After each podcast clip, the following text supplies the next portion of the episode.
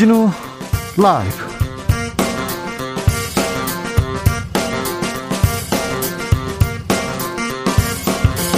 (2022년 2월 10일) 목요일입니다. 안녕하십니까. 주진우입니다. 집권하면 문 정권의 적폐청산 수사를 하겠다. 국민의힘 윤석열 후보의 발언에 문재인 대통령이 강력한 분노를 표했습니다. 근거 없이 적폐로 몰았다. 사과를 요구한다. 그러자 국민의힘에서는 부당한 선거 개입이라고 반발했습니다. 민주당은 윤석열, 윤석열이 검찰 공화국을 꿈꾸는 것이냐고 따져 물었습니다. 윤 후보의 적폐 청산 발언 과연 어떤 영향을 미치게 될지 강기정 김재원 전 청와대 정무수석과 짚어보겠습니다. 대선을 20여일 앞두고 이재명 윤석열 후보 부동층 마음 잡기 위해서 사활을 걸었습니다. 이재명 후보는 통합 정부론을 띄우면서 중도 보수 성향의 인사들 만남 이어갔습니다. 국민의힘 윤석열 후보는 단일화 카드 만지작거리고 있는데요. 당내에서는 수싸움 시작됐습니다. 그런데 안철수 후보는요. 누구와도 교감이 없었다면서 선거 패배하면 책임은 국민의힘이 있다고 외쳤습니다. 단일화와 그리고 중도층 표심 어떻게 변하고 있는지 여론과 민심에서 다뤄봅니다. 베이징 올림픽 대한민국 첫 금메달의 주인공은 쇼트랙 황대현 선수였습니다. 앞선 경기에서 실격돼서 편파 판정 논란이 있었는데요. 마음을 많이 아프게 했었는데 하지만 이번에는 압도적인 실력으로 통쾌한 승리 첫 금메달을 안겨줬습니다. 그런데 일부 정치인들 청년 세대의 반중, 반중 정서를 조금 이용하면서 정쟁의 장으로 끌어들이는 분위기 있습니다. 반중 정서 어떻게 봐야 할까요? 철학의 맛에서 고민해 보겠습니다. 나비처럼 날아 벌처럼 쏜다. 여기는 주진우 라이브입니다.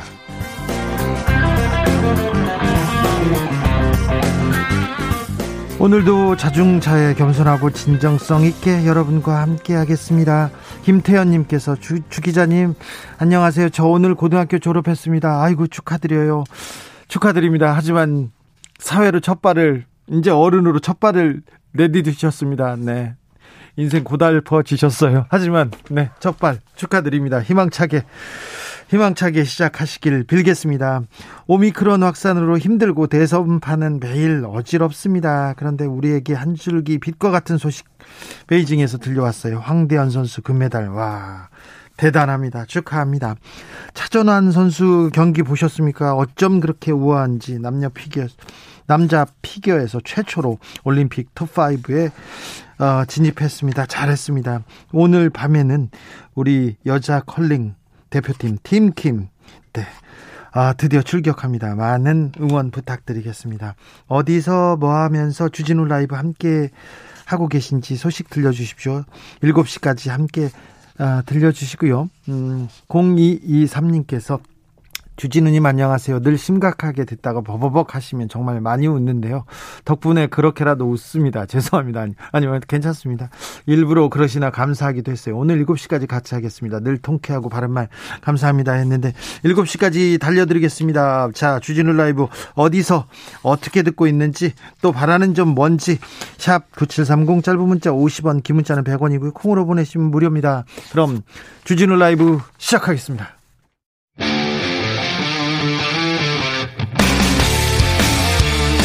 탐사보도 외길 인생 20년. 주 기자가 제일 싫어하는 것은?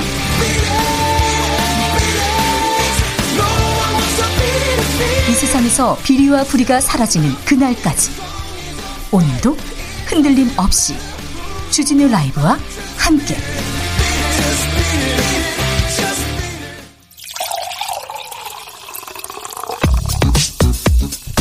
진짜 중요한 뉴스만 쭉 뽑아냈습니다. 줄 라이브가 뽑은 오늘의 뉴스 주스.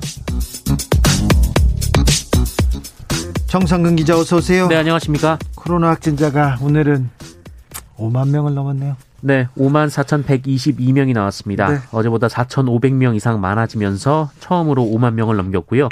역대 최대 확진자 수 기록을 또 넘어섰습니다. 네. 어, 다만 위중증 환자 수는 어제보다 3명 줄면서 282명으로 계속 200명대를 유지하고 있네요. 유지하고 있습니다. 사망자는요? 사망자는 20명 늘었는데요. 누적 치명률은 0.59%로 낮아졌습니다. 일본에서는 10만 명 넘고 사망자가 100명, 100명 후반대를 막 하더라고요. 우리도 우리도 좀 어, 방심을 하면 안 되겠습니다. 오늘부터 재택 치료 지침이 바뀌죠. 네, 오늘부터 60세 이상 혹은 고위험군을 제외하고는 재택치료 환자는 스스로 건강을 챙기셔야 합니다. 어, 해열제, 기침약, 체온계, 소독제 등을 미리 준비하시면 좋고요. 이 확진 판정을 받으셨다면 동네 병의원이나 호흡기 전담 클리닉에 전화를 걸어서 어, 비대면으로 약을 처방받을 수 있습니다. 잘 생각해 보면 감기하고도 이제 비슷한 감기처럼 자기가 먼저 관리를 해야 됩니다. 이 내용은 잠시 후에 이재갑 교수님하고 자세히 다뤄보겠습니다. 코로나 때문에 코로나 확진자도 투표 시간 투표할 수 있다는 어, 이렇게 가닥이 잡혔습니까? 네, 여야가 원래는 6시부터 9시까지 3시간 연장하는 내용의 이 공직선거법 개정안을 준비했었는데요. 어, 중앙선거관리위원회가 인력 사정, 비용 문제 등을 이유로 반대를 하면서 어, 국회에서는 6시부터 오후 7시 30분까지를 어, 연장할 것으로 보입니다. 윤석열 후보 문재인 정부 수사 발언 내 문재인 대통령이 분노했습니다. 네, 문재인 대통령이 직접 강한 분노를 표출했다라고 이 청와대 박수현 국민소통수석이 밝혔습니다. 아, 문재인 대통령은 오늘 오전 참모회의를 통해서 근거 없이 정부를 적폐 수사, 적폐 수사의 대상이나 아, 불법 행위자로 몬 것에 강력한 분노를 표한다라며 윤석열 후보의 사과를 요구했습니다. 아, 문재인 대통령은 윤석열 후보 본인이 중앙지검장, 검찰총장으로 재직을 했는데 그때는 이 정부의 적폐가 있는데도 못 본 척을 했단 말인가 라면서 어, 아니면은 없는 적폐를 기획 사정으로 만들어내겠다는 건지 대답해야 한다라고 말했습니다. 국민의힘에서는 선거 개입이라고 펄쩍 뛰고 나섰습니다. 네, 국민의힘 이양수 대변인은 윤석열 후보는 평소 소신대로 검찰의 정치적 중립, 법과 원칙, 시스템에 따른 수사 원칙을 강조했을 뿐이다라면서 어, 민주당이 발언 취지를 곡해했다라고 주장했습니다. 어, 이준석 대표는 후보가 원칙론을 이야기한 것에 청와대가 발끈했다라면서 어, 야당 후보를 흠집내려는 명백한 선거 개입이라고 주장했습니다. 이재명 후보도 입장을 냈어요. 네, 이재명 후보는 윤석열 후보를 향해 보복이 아니라 이 통합의 길로 가시길 참으로 진심으로 권유드린다라고 말했습니다.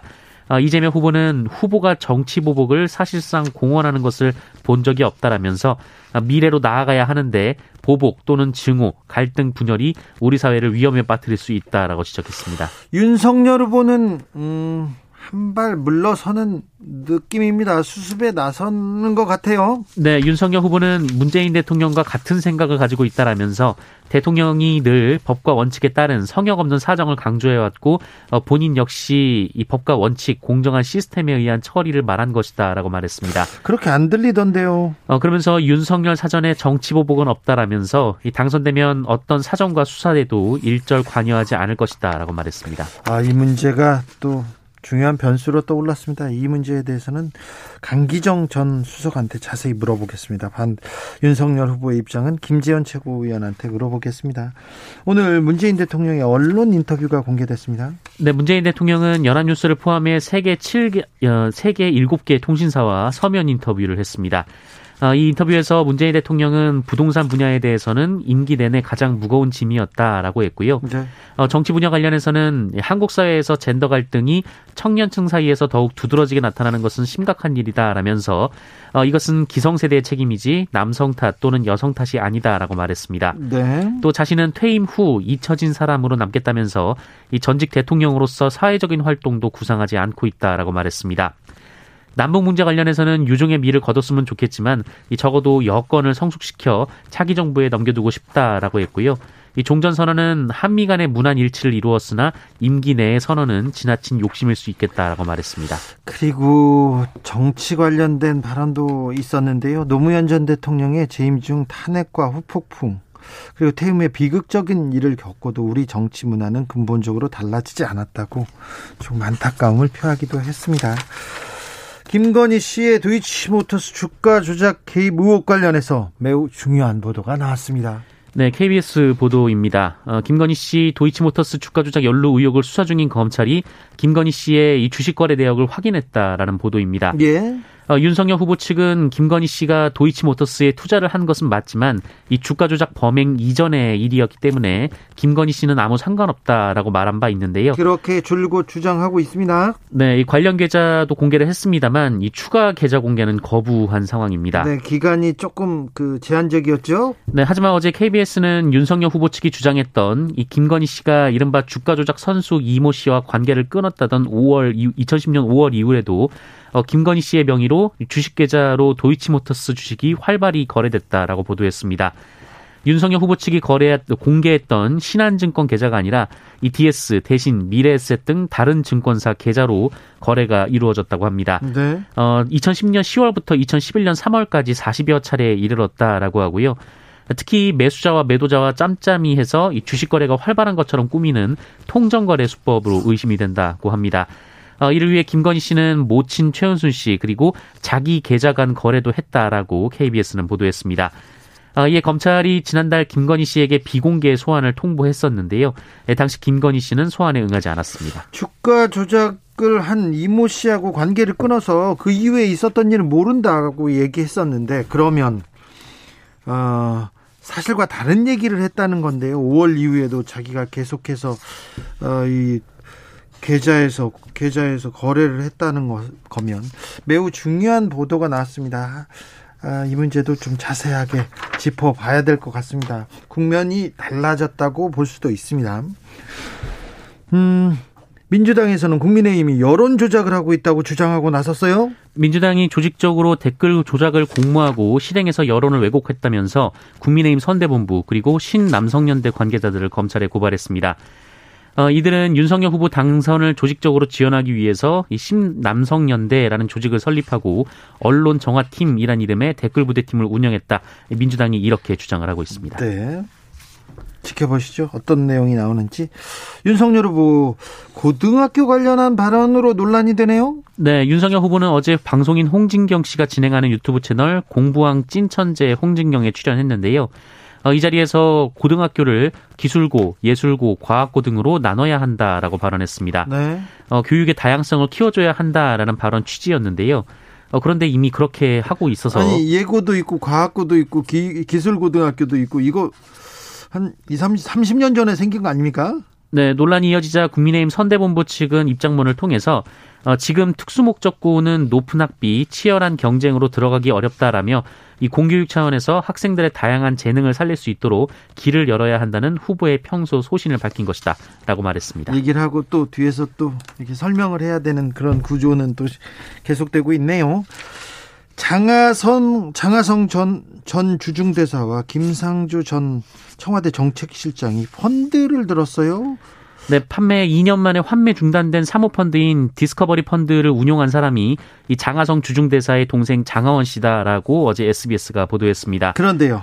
어, 이 펀드에 장하성 대사 그리고 어, 김상조 전 청와대 정책실장이 투자를 한 사실이 전해졌습니다. 이 디스커 디스커버리 펀드는 환매 중단으로 엄청난 피해자를 만들었던 그 펀드 아닙니까? 사기 혐의로 조사받는? 네, 사기 혐의로 현재 조사 중이고요. 피해액만 2,500억 원이 넘습니다. 어, 그런데 경찰이 수사를 하다 보니 여기에 VIP 명단이 있었고 어, 장하성 대사와 이 김상조 전 실장의 이름이 있었다라는 겁니다. 네. 아, 특히 장하성 대사는 여기에 60억 원을 투자한 것. 것으로 전해졌고요. 어, 특히 이 다른 펀드 투자자들은 만기 전에 환매가 불가능한 폐쇄형 펀드로밖에 가입을 할 수 없었는데 어, 이 VIP들은 자유롭게 돈을 뺄 수 있는 개방형 펀드로 판매한 것은 아닌가 이렇게 의심이 되고 있습니다. 어, 하지만 디스커버리 자산운용 측은 투자자 명단을 따로 받지 않았고 이 투자자 정보는 판매사로부터 익명 처리된 숫자로만 받았다라고 밝혔습니다. 청와대 계실 때 그분들이 지금 어, 펀드에 들었습니까? 펀드에 투자했습니까? 이거 재산 신고는 제대로 했나요? 네, 재산 신고는 이루어졌는데요. 어, 다만 장하성 주중대사는 부실 사고가 발생한 펀드 투자 관련해서 사고 이후 일체 환매를 신청한 사실이 없고 환매금을 받은 사실도 없다라고 말했습니다. 어, 돈을 돌려받지 못했다라는 건데요. 어, 필요하면 추가로 소명하고 조사도 받을 것이다라고 밝혔습니다. 아, 김상조 전 정책실장도 10년을 끼쳐 송구하지만 공직자 재산 등록 시 투자 내역을 성실히 신고하였고 공직자로서 관련 법령상 의무를 위배한 바 없다라고 밝혔습니다. 그래요. 조금 공직자들이 일을 국민을 위해서 일을 열심히 해야 되는데 아무튼 이런 문제 좀 이런 문제가 불거진 것은 아무튼 송구하다 이렇게 공직자의 공직의 마음을 몸을 다, 담았던 사람으로서 심려를 끼쳐 송구하다고 사과는 했습니다. 근데 조금 더 명확한 조사가 필요한 것 같습니다. 고 김용, 김용균 씨 사망 원청업체 한국 서부발전이었죠. 사장에게 무죄가 선고됐네요. 네, 법원은 원청업체인 한국 서부발전 김병숙 전 사장에게 무죄를 선고했습니다. 김병숙 전 사장이 컨베이어 벨트 관련 위험성이나 어, 한국발전기술과의 위탁 용역 계약상 문제점을 구체적으로 인식했다고 보기 어렵다라는 게 법원 판결입니다. 아, 사장이 거기까지 알았겠어요? 그 컨베이어 벨트 그 안전 상황까지 거기까지 체크했겠습니까? 어, 다만 하청업체인 이 백남호 전 한국발전기술 사장에게는 징역 1년 6개월에 집행유예 2년, 어, 그리고 서부발전 관계자 7명에게는 징역 1년 6개월에서 금고 6월에 집행유예 2년, 어, 한국발전기술 관계자 3명에게는 징역 1년 6개월에서 금고 10월이 각각 선고됐습니다. 네. 안타깝네요. 이 부분은 저희가 또 자세하게 또 다루겠습니다. 베이징 올림픽에서 첫 금메달이 나왔습니다. 오래 기다렸네요. 네, 어, 첫 금메달은 황대현 선수입니다. 네. 어, 석연치 않은 판정 논란으로 아픔을 겪었었는데요. 어, 황대현 선수는 아홉 바퀴 남기고 급격히 스피드를 끌어올려서 단숨에 1위로 올려섰고요. 압도적으로 1등으로 치고 나가더군요. 네, 네 바퀴를 앞두고는 오히려 스피드를 올리는 강인한 체력을 보여줬습니다. 어, 황대현 선수 개인으로서도 첫 올림픽 금메달이고요. 어, 그리고 결승에 함께 진출한 이준서 선수는 5위, 어, 그리고 부상에도 투혼을 발휘했던 박장혁 선수 7위 기록에 올랐습니다. 모두 모두 잘했습니다. 주스 정상근 기자 함께했습니다. 고맙습니다. 아, 오늘부터 코로나 셀프 방역이 본격적으로 시작됩니다. 고위험군 확진자를 제외하고 앞으로 코로나에 확진되면 스스로 건강 관리 해야 되는데요. 새 재택 치료 체계가 가동됐다고 이렇게 보시면 됩니다. 궁금한 점이 많은데요. 재택 치료 어떻게, 기간은 어떻게 하고, 미리 어떤 약 준비해야 되는지 물어보겠습니다. 이재갑 한림대 강남 성심병원 교수 안녕하세요. 네, 안녕하세요. 교수님, 오늘 네. 5만 명 넘었습니다. 확진자 증가세 어떻게 보고 계십니까? 앞으로 얼마나 더 증가합니까?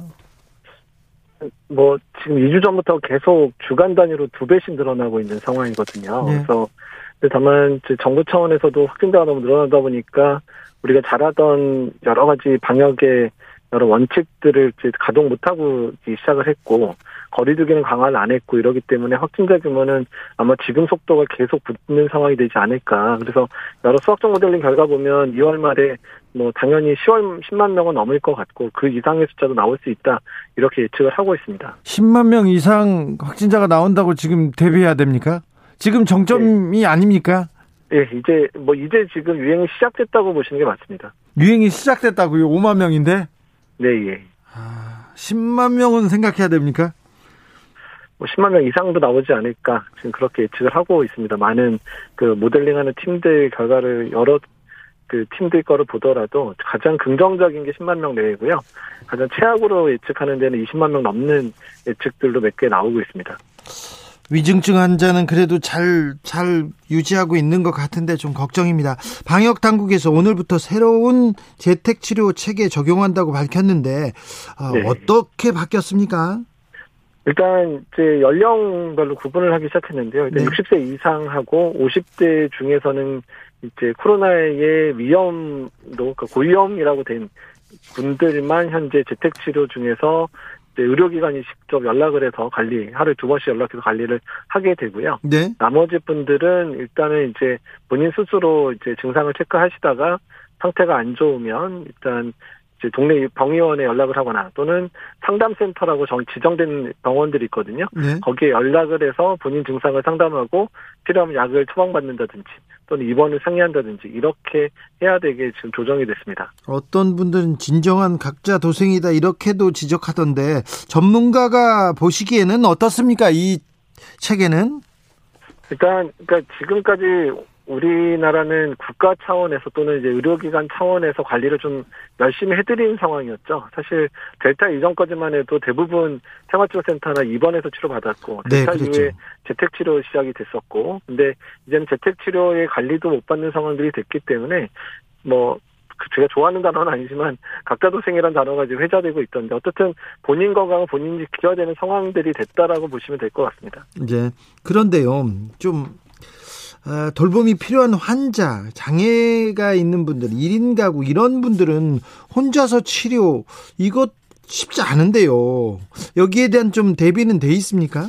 네, 일단 연령과 무관하게요. 일단 혼자서 이제 격리된 상황에서 치료가 어려운 그룹에 대해서는 언제나 마찬가지지만 일단 생활치료센터라든지 아니면 병원에 입원해서 치료하는 건 당연히 열려 있습니다. 그리고 그 부분을 역학조사 과정에서라든지 또는 보건소 논의 과정에서 말씀을 하시면 일단 우선적으로 그런 분들은 입원 또는 생활치료센터에서 치료받도록 조정을 하고 있습니다. 정부가 확진자 관리나 치료를 포기한 건 아닌가요? 그러니까 사실 이제 코로나를 우리가 이제 심각한 질환으로 여겼기 때문에 정부 차원에서 관리를 철저히 했었던 건데요. 네. 우리가 이제 코로나 이전 생각하면 독감 걸렸다고 해서 병원이나 보건소에서 많이 아프세요 사실 전화해 주셨던 적은 한 없죠. 번도 없었잖아요. 네. 예. 그러니까 이제 확진자 규모가 너무 늘어나서 어쩔 수 없이 국민들한테 관리를 잘해드리는 부분을 포기할 수밖에 없는 상황은 매우 안타깝기는 한데 일단 이제 오미크론 자체가 중증 위험들이 젊은 층에서 높지 않다 보니까 이제는 조금은 이제 본인 스스로 이런 부분들을 이제 좀 조심하면서 살아야 된다는 부분들이 이제 논의가 되고 이제 시작이 됐다 보시면 될 것 같습니다.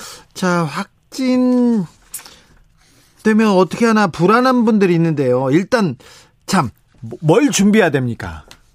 네, 일단 이제 그 저희가 재택치료를 젊은 층까지 했을 때 상황을 보면 대부분이 열이 나는 것 또는 목이 아프거나 이로통 때문에 많이 힘들어 하시거든요. 네. 그래서 일단 이제 뭐 아세토아미노펜 성분 같은 해열제 성분 또한 이제 뭐 브루펜 같은 이제 소염제 성분들은 집에 반드시 가지고 계시면 좋고 이런 성분들 헷갈린다 그러면 종합감기약을 좀 한 이제 며칠 일주일에서 2주 정도치를 좀 가지고 있는 것도 괜찮은 방법일 것 같고요. 또 열나는지 확인을 하셔야 되니까 일단 체온계는 집에 하나 정도는 반드시 가지고 있으시면 좋을 것 같습니다. 알겠습니다. 혹시 음 코로나로 지금 격리돼 있는 그 환자들에게 당부하시거나 치료할 방법이 있으면 좀 조언해 주십시오. 일단 이제 본인의 증상이 악화되는지 여부를 반드시 체크하셔야 되는데요. 네. 특히 38도 이상 고열이 3일 이상 지속된다든지 또는 기침이 너무 심해지면서 뭐 객혈이라든지 이런 게 나오거나 흉통이 심해진다든지 또는 호흡곤란이 생기는 건 다 위험수단입니다. 그래서 이런 경우는 바로 이제 상담센터 또는 동네 병원을 통해서 입원 가능 여부를 확인하시고 필요하면 이제 그 재택 외래 치료센터도 있으니까 폐사진 같은 것들 찍어본다든지 해서 일단 중증으로 진행하고 있는지 아닌지를 반드시 확인을 해주셔야 됩니다. 일단 그런 부분도 잘 신경 써주셔야 되고 또 특히 이제 좀 연세가 있으신 분들은 열이 나거나 이제 기침이 심하면 식사를 전혀 못하는 경우들도 있거든요. 그러면 예? 전신 상황이 많이 나빠지니까 그런 경우에도 병원에 입원 필요한지 여부를 반드시 확인 받으셔야 됩니다. 네, 자기가 계속 어, 잘 관리하고 체크는 해야 되겠네요. 네. 예. 9168님께서 어차피 셀프 치료를 해야 된다면 소상공인들 살 수 있도록 거리두기 완화해야 되지 않을까요? 이렇게 물어봅니다. 어, 이거는 셀프 치료의 개념하고 이 소상 그 거리두기를 완화하는 것도 다른 의미가 있거든요. 네. 그러니까 본인 스스로 치료를 해야 되는 거는 그래도 격리를 하고 있는 상황이니까 그런 격리를 통해서 유행이 확산되는 걸 막겠다는 측면이고요. 거리두기 자체는 현재 유행하고 있는 유행 규모 자체를 조절하기 위해서 하고 있는 거거든요. 만약에 네. 지금 상황에서 거리두기를 푼다면 뭐 10만 명, 20만 명이 문제 아니라 정말 100만 명까지도 올라갈 수도 있다고 생각을 하셔야 됩니다. 아, 그렇습니까? 예.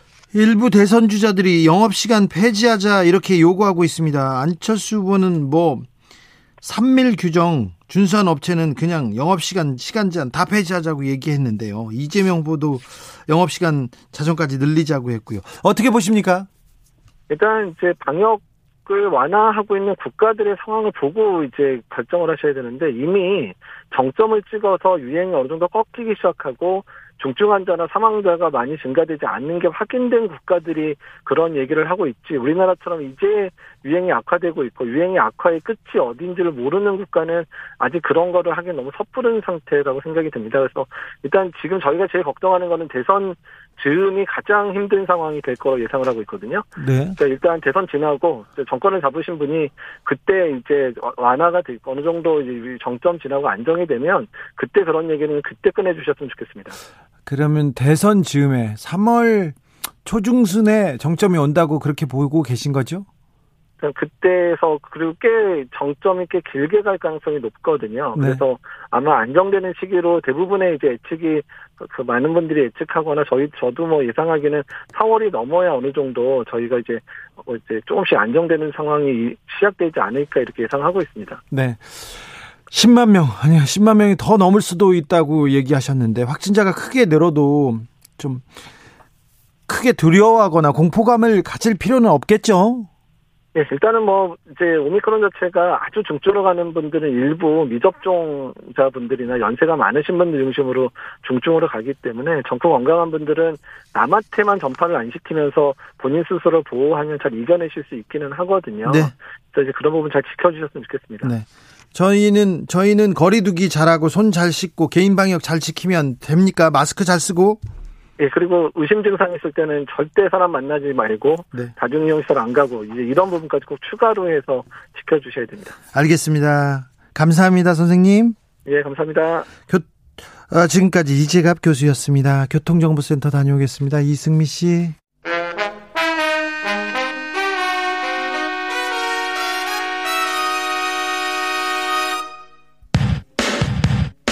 주진우 라이브 돌발 퀴즈. 오늘의 돌발 퀴즈는 객관식으로 준비했습니다. 문제를 잘 듣고 보기와 정답을 정확히 적어 보내주세요. 어제 방탄소년단의 멤버인 이 사람이 본인의 SNS에 황대현 선수의 금메달 축하 글을 올렸습니다. 지난 남자 쇼트트랙 경기에서 황대현 선수에 대한 판정이 아쉽다는 글을 올린 후 이 사람의 SNS에 중국 누리꾼들이 찾아와 구토 이모티콘을 쏟아내기도 했는데요. 이 사람은 황 선수의 금메달 획득 장면을 올린 후 respect이라고 적어 존경과 축하를 전했습니다. 자 여기서 문제 드릴게요. 방탄소년단의 리더로서 유엔에서 막힘없이 영어로 연설해 박수를 받기도 했던 이 사람은 누구일까요? 보기 드릴게요. 1번 RM, 2번 AM, 3번 PM. 다시 한번 들려드릴게요. 1번 RM, 2번 AM, 3번 PM 샵9730 짧은 문자 50원 긴 문자는 100원입니다. 지금부터 정답 보내주시는 분들 중 추첨을 통해 햄버거 쿠폰 드리겠습니다.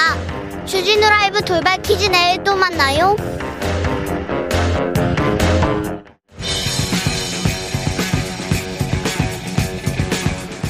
전직 청와대 정무수석 둘이 뭉쳤다. 여당 야당 수석 크로스. 김재원의 원, 강기정의 기, 원기옥. 냉철하고 확실한 분석 주진우 라이브 특급 조합입니다. 강기정 전 청와대 정무수석 어서 오세요. 네, 오랜만입니다. 전 청와대 정무수석입니다. 김재원 국민의힘 최고위원 어서 오세요. 안녕하세요. 네. 탈당 미수범 김재원 왔습니다. 어, 뭐 범까지는 아니고 네. 어 지금 뭐 잡범 출신이 대통령 후보가 되니까 다 범을 붙이면. 아이, 그런 건 되나요? 아니죠. 범 내려온다 범이라니까. 김재원 범 오셨습니다. 네. 아, 그건 고맙습니다. 네. 아무튼 저희는 항상, 항상 김재원 최고위원 기다, 기다린 건 아니고요. 언제 오셔도 뭐, 반기고 있습니다. 어, 그좀 응원해 주셨어요? 예, 밖에서. 네.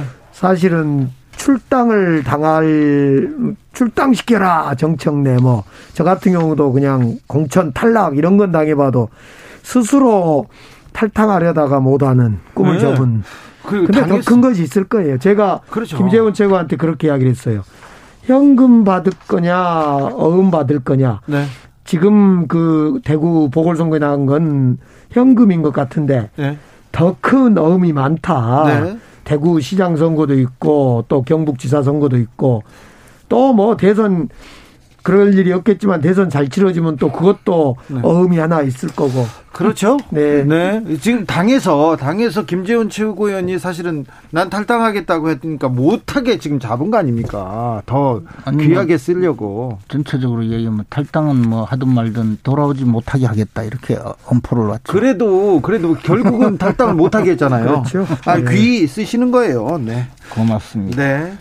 윤석열 후보가 집권하면 문재인 정권에 대한 적폐 청산 수사하겠다 이런 발언을 했습니다. 그런데 문재인 대통령이 분노를 표하면서 사과를 요구했습니다. 문재인 대통령이 이 정도 얘기하는 거는 굉장히 화가 난 거죠. 그렇죠. 이제 어제 참모들이 참모의 입을 빌려서 불쾌하다 그랬는데 그때만 하더라도 저는 어 이건 대통령의 깊은 뜻이 있다. 마음속에 분노가 있다. 이런 이야기를 제가 했는데 네. 우리 문재인 대통령께서 노무현 논두렁 시계를 생각하신 것 같아요. 네. 그때 이제 노무현 대통령이 얼마나 치욕스럽게 죽음을 맞이했습니까? 그래서 그때는 우병우라는 검사를 앞세양 세워서 어이 적폐 그 저 노무현 대통령을 죽음으로 몰아갔는데 이번에는 구체적으로 이름은 뭐 다 예측할 수 있듯이 한동훈이라는 검사를 이 한동훈 검사는 사실은 지금 그 휴대폰 비번도 가르쳐 주지 않은 수사 대상인 사람인데 이 한동훈 검사를 앞장 세워서 적폐청산 정치 보복을 하겠다. 이건 참 기가 막힐 노릇이죠. 예. 그래서 분노가 컸던 것 같아요. 김지현 최고위원님? 한동훈 검사가 저도 교도소 보내려고 했죠. 아, 그랬습니까? 네. 아주 나쁜 사람이죠. 네. 그런데 그런데 아, 이제 사실은 어, 어, 윤석열 후보가 집권하게 되면 문재인 정권에 대해서도 응? 전임 정권에 대해서도 적폐청산 수사를 할 거냐 그렇게 언론사 기자가 질문을 하니까 질문했습니다. 그에 대해서 해야죠. 뭐 그렇지만 어, 시스템에 의해서 즉 수사의 절차와 어? 수사의 그 법과 절차에 따라서 수사를 해야 된다는 의미죠. 그리고 대통령 관여하면 안 된다. 이런 이야기를 분명히 했어요. 거기다가 또 윤석열 후보는 지금까지 그 청와대에서 수사에 개입하고 뭐 수사 준칙을 주고 이런 것에 대해서 이제 좀 문제가 있다고 어, 늘 지적을 하면서 민정수석실도 해체하겠다. 민정수석실도 두지 않겠다라고 이야기까지 했거든요. 그러면 예를 들어 전임 정권이라 하더라도 어, 제지, 저, 그 전임 정권 기간 중에 무슨 비리 범죄가 있으면 그건 시스템에 따라서 법과 원칙에 따라 수사하는 것이고 그것을 대통령이 뭐 수사하지 마라라고 어, 정치적 고려에서 막거나 하지 않겠다는 것이고 특히 청와대는 전혀 개입하지 않겠다는 건데 뭐가 그리 문제라서 더군다나 어, 문재인 정부에도 적폐 청산해야 될 수사가 있으면 하겠다는 것 뿐인데 대통령이 뭘 저 지은 죄가 그렇게 많아서 불불 떨면서 어 이렇게 에 나서 이렇게 저 공격을 하고 더군다나 제일 야당의 최고 유력 후보를 상대로 어 이런 공격을 하는지 저는 조금 이해가 첫째 안 돼요. 이게 왜 도둑이 재발절이다 이런 말 있잖아요. 진짜 무서, 그런 건지. 무서워서 벌벌 떤다. 강기정. 보통 이제 그런 질문을 하면요. 대선 후보는 저는 정치 보복 같은 거 안 합니다. 이렇게 답변하는 것이 정답이에요. 정치 보복 같은 건 저는 안 합니다. 없습니다. 우리 되는데. 문재인 대통령님과 생각이 같다 이랬잖아요. 아니 이제 지금 오늘 청와대에서 대통령께서 청, 검찰총장 할 때 적폐 수사가 있었는데 봐줬던 거냐 안 한 거냐 아니면 앞으로 적폐 수사를 기획할 거냐 어떤 어떤 기획 수사를 할 거냐 이렇게 물으니까 지금 답변을 않고 계속 문재인 대통령 생각이 같다 이렇게 답변을 했단 말이에요. 그러니까 아니, 오늘 또 정치 보복은 전혀 없다. 오늘 또 청와대에서 답해라. 답을 해야지 왜 동문서답하냐 이러고 다시 지금 질문을 했는데 저는 이 우리가 노무현 대통령의 논두렁 시계를 기억한 국민들은 어제 윤석열 후보의 발언을 보고 당위적이고 언론적인 이야기가 아닌 아 검찰을 앞세워서 그것도 다른 검찰이 아닌 박근혜 세력, 박근혜 잔당 그리고 탄핵의 어떤 대상이 됐던 그 사람들이 지금 윤석열이라는 검사를 대선 후보로 세워서 정권 교체라는 큰 어떤 반문 정권 교체를 항하고 있는 마당에 나온 이야기이기 때문에 이 이야기를 들은 국민들은 누구나요. 저도 처음 들을 때 그랬는데 아 이건 윤석열 후보가 만약 대통령이 되면 아, 제2의 논두렁 시계를 만들어내겠다는 거구나라는 거 느끼지, 아, 이거 뭐, 죄 있는 사람, 죄 받아라라는 이야기는 아니다라고 느낀 거죠. 자, 그런데 부정부패에 대해서는 수사를 해야죠? 김재원 최고위원님? 당연하죠. 그런데, 김재원 최고위원님, 한동훈 검사가, 어, 막 수사를 했다서 기소를 했잖아요. 그런데 무죄 받았죠? 네. 무죄인 사건이었습니까, 원래? 원래 무죄인 사건을 무죄 받기가 어려웠습니까? 무죄였죠. 저는 법리적으로 문제가 어, 법리적으로 도저히 기소할 수 없는 사건을 무식한 검사들이 모여서 기소를 한 거죠. 그렇죠. 근데 무죄를 받기까지는 굉장히 오려, 오랜 시간이 걸리고 무죄를 받아봤자 또 무죄잖아요. 그래서 적폐청산이니 뭐니 이런 수사가 예. 저 그때 당시 서울중앙지검장이 윤석열 검사였어요. 네. 근데 저는 서울중앙지검뿐만 아니라 서울 동부지검, 경찰청 뭐 온갖 군데서 달려들어서 온갖 수사를 다 했어요. 그래서 이제 뭐 그중에 이제 어, 한 건이 기소가 되어서 재판을 받았고 나머지는 다 무혐의 처분을 받았죠. 네. 어, 근데 이제 문재인 정권의 이런 수사는 그때 당시에 보면 청와대에 근무한 사람들은 모두 타겟으로 일단 잡아서 죄가 나올 때까지 없는 죄라도 뒤집어 씌기 위해서 수사를 계속해서 결국에 뭐 그중에는 어, 그, 목숨을 끊는 분들도 생겼고. 그 문재인 정부, 그럼 윤석열 총, 저기 총장과 지검장이 한 거네요? 어, 윤석열 검사장의 서울중앙지검 뿐만 아니고. 예. 서울 동부지청, 경찰청, 하여튼 뭐, 오만 수사기관이 다 달려들었죠. 자, 근데 김채구 의원님께 하나만 묻겠습니다. 이게 사실은 뭐 한동훈 서울중앙지검장 시키면 안 됩니까? 한동훈은 독립운동가 같은 사람 이 말은 조금 뭐 이제 이 말은 조금 아마 근데 제가 보기에는 그 전체적인 내용이 그 질문과 답변이 좀 달라요. 그래서 아마 어그 상당히 집요하게 그 기자가 한동훈 검사에 대해서 이것저것 물어본 결과에 대한 그 대답이 아닌가 보니까 그렇더라고요. 뭐저 질문은 그 내용이 아닌데 답변은 한동훈은 왜 시키면 안 되느냐 그렇게 답변을 그렇죠. 했잖아요. 그러니까 네. 한동훈 시킬 거냐 뭐 계속 물었겠죠. 거기에 그그 그 질문이 그러니까 그런 식으로 물으니까 그런 답변이 된 것 같은데 제가 보기에 어쨌든 이것이 특정인에 대해서 뭐그 어, 문제를 삼는 그런 또 인터뷰였는지 아닌지는 몰라도 전체 그 내용 전체가 어, 법과 원칙에 따라 수사해야 되고 성역 없이 수사해야 되고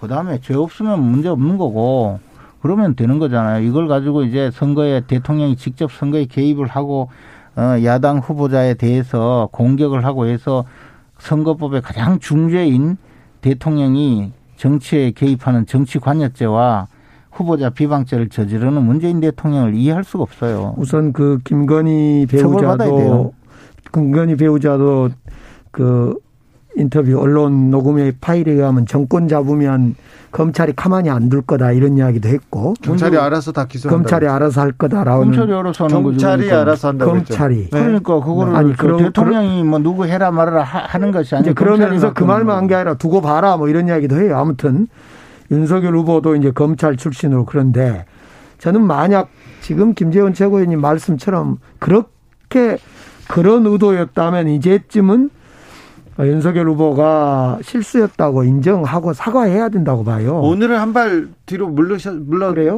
자꾸 이걸 그거였어요. 사과하라고 그러는데 자꾸 이걸 선거 개입이 대통령이 선거 개입한다 어쩐다 죄가 없으면 괜찮은데 왜 뭐 뭐 저 도둑이 발, 죄, 발제르냐 뭐 음. 이런 식으로 대응하면 안 된다고 보고요. 네. 대통령님은 당정청 회의도 선거 기간에 하지 말라고 오해받을 하지 말라고 하면서 정치 중립을 사실상 이행하는데 자꾸 대통령한테 뭐 선거 개입이다 어쩐다 이렇게 하면 안 될 거고요. 이제 사과를 정식으로 해야만 이 사건은 끝날 것 같아요. 왜 자꾸 저렇게 이야기하는 게 이유가 딱 하나라고 봐요. 어, 이재명 후보의 지지율이 사실은 문재인 대통령의 지지율만큼도 안 된단 말이에요. 그리고 친문 저 그 핵심 세력들 중에 상당수가 이재명은 지지할 수 없다. 차라리 윤석열이라도 지지하자. 이런 분들도 있잖아요. 그분들을 제가 이야기를 들어보니까 이 내용이 이거더라고요. 이재명 저분은 워낙 위험하다.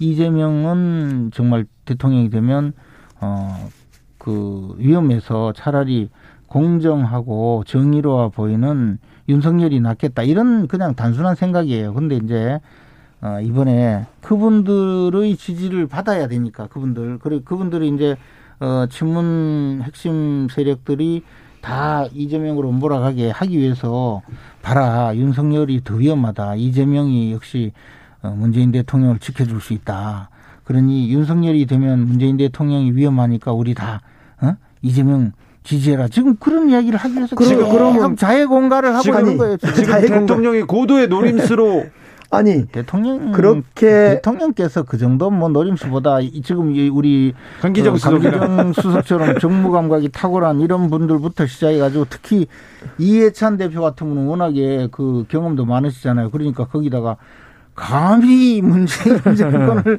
뭐 이런 그러니까. 이야기까지 하시는 것 전체가 네. 보니까 친문 핵심 세력들 이재명을 지지하지 않는 그런 친문 핵심 세력들에게 이제 우리 인의를 보호하기 위해서는 이재명을 저 찍어야 된다 이런 지령을 내리고 있는 거예요. 어제 그 말씀. 어제 그 발언을 듣고 다 노무현 대통령을 지키지 못하는 지몬미를 생각했을 거예요. 그러니까 당연히 그렇게 연상됐다면 그것은 윤석열 후보가 실수한 거고 빨리 사과해서 그러면 문재인 후보를 좋아한 사람들이 이재명 후보를 안 찍은 사람을 분리시켜내야 되겠네요. 아니 그래서 그럼 빨리 사과해야 되겠네요.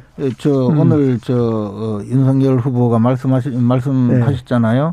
어 우리 우리 문재인 대통령인가? 언제부터 우리입니까? 우리 문재인 대통령인가? 나는 생각이 다르지 않다. 똑같다. 네. 그렇게 이야기하자니 그러니까 어 존경하는 어 친문 어 핵심 우리가 뭐저 뭐대뭐 그런 분들 말고 어, 그분들 중에서 어 혹시라도 이번 일로 저 마음을 다치셔서 이재명 후보를 지지할 생각이 있으신 분은 역시 사태를 정확히 파악하시고 그냥 계셔도 됩니다. 자, 우리는 뭐 저기 윤 후보가 잘 쓰는 말인데 수식어 잘 붙이는 말인데 우리 문 대통령과 똑같은 생각이다.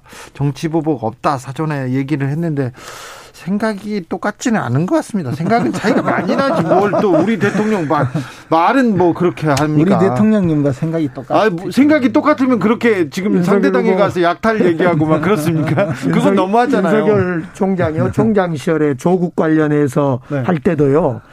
나는 문재인 대통령의 어떤 문재인 대통령을 지키기 위해서 인사권에 관여한다. 이렇게 이야기했어요. 사실 문재인 대통령 지킨다는 말 제일 많이 하고 지금 그래요. 그런데 제일 그러니까, 등에 그러니까 문재인 대통령을 전부 망치려는 세력들이 전부 도체 득식을 득식을 한다고. 자 오늘 물어볼 게 많아요. 오랜만에 나오셔서 이제 여기까지 하겠습니다. 8372님께서 수고 보습니다. 이제 정치 보복은 그만해야 됩니다. 제발 아름다운 퇴임 한 대통령 보고 싶습니다. 얘기하고요. 7466님, 윤석열 후보는 말 조심할 필요가 있어요. 이거 애정 있는 분들이 지금 이렇게 얘기하고 계세요. 4928님, 대통령께서는 그렇게 화를 내실 일은 아닌 것 같습니다. 잘못한 것이 없으면 되는지요. 이런 분도 있고요. 4651님, 한동훈 검사장 안 치면 민정수석, 수석실 없애도 하이패스로 바로 보고되는 체계 만들겠다는 계획은 아닌지요. 이렇게 얘기합니다. 자, 간단한 거 몇 개, 몇 개만 물어보겠습니다. 그래서 단일화는 어떻게 됩니까?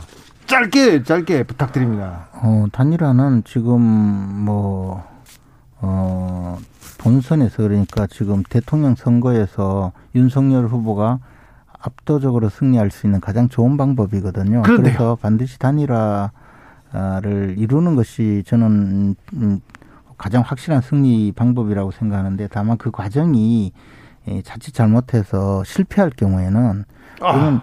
굉장히 국민들로부터 그렇죠. 분노와 절망감을 만들 수 있기 때문에 함부로 단일화에 들어가면 안 된다는 거죠. 특히 이제 안철수 후보께서는 꽤 좀 조금 마음이 상했어요. 예, 그 안철수 후보께서는 또 마음도 상하고 또 안철수 후보는 또 굉장히 좀 예, 힘든 분이에요. 이 협상이 네. 그런 분에게 또 어. 이렇게 자꾸 그 자존심을 손상하게 만드는 것은 좀 좋지 않다고 봐요. 우리가 안철수 후보도 정권 교체의 주역이 되겠다고 하기 때문에 정권 교체를 통해서 어떤 나라를 만들지 그걸 함께 논의하는 과정이 있어야 되는데 아, 안철수 민주당하고도 얘기하고 있습니까? 그렇죠. 윤석열 후보와 단일화는 윤석열 후보가 후보를 양보하는 단일화고요. 아니면 안철수 후보를 말라 죽이는 방식의 네. 이준석 전략이 단일화론이고 네. 우리 민주당은 안철수 후보를 포함하여 김동연 후보까지 해서 공동정부 즉 그걸 하려면 개헌 합의를 해야 될 거예요. 예. 개헌 합의를 통한 공동정부를 통한 단일화 이렇게 좀 달라질 것 같아요. 알겠습니다. 김종인 위원장은 민주당으로 갑니까? 국민의힘으로 갑니까? 그 김정인 위원장 그냥 계실 거고요. 그냥 안철, 계십니까? 안철수 후보와 단일화 이야기하는 민주당은 심상정 후보 등 심상정 전 정의당 대표 시절에 공수처법을 통과시키기 위해서 심상정 후보를 동원해서 온갖 저 감원 이설로 어, 저 연동형 비례제를 통해서 그 등골을 다 빼먹고 버리듯이 얘기, 얘기 했지 강원이설 등골이 또 저 이 안철수 후보도 등골 빼먹으려고 하는 거예요. 그리고 안철수 후보가 우리가 이제 단일화를 꼭 하려면 정말 안철수 후보의 자존심을 건드리면 안 된다고 봐요. 안철수 후보 마음속으로 이런 생각이 있을 거예요, 지금. 근데 국민의힘에서는 등골 빼먹으려고 하는 거 아닙니까? 아니, 우리는 아니죠. 우리는 이쪽은 등골은 아니에요. 우리는 같이 정권 교체를 확실하게 이루고자 하는 동지 의식에서 이야기하는 거고 다만 안철수 후보님 생각은 이걸 거예요. 우리 왜 영화 저 베테랑에 보면 이 말 나오잖아요. 조금 뭐 일본 말이 들어가서 조금 그렇긴 하지만 내가 돈이 없지 가오가 없냐 네. 그런 말이 있는데 안철수 후보는 돈도 있고 가오도 있는 분한테 자꾸 네. 이렇게 자존심 상하게 하면 안 된다는 거죠. 알겠습니다. 김종인 후보 비대위원장은 국민의힘에서 실패한 영입이었죠. 그러니까 뭐 어디를 가지는 않겠지만 결국은 마이너스 국민의힘이죠. 네. 네. 그리고요 김건희 씨 그리고 김혜경 씨 이 사과 그리고 논란 이 문제는 어떻게 이제 좀 정리될까요?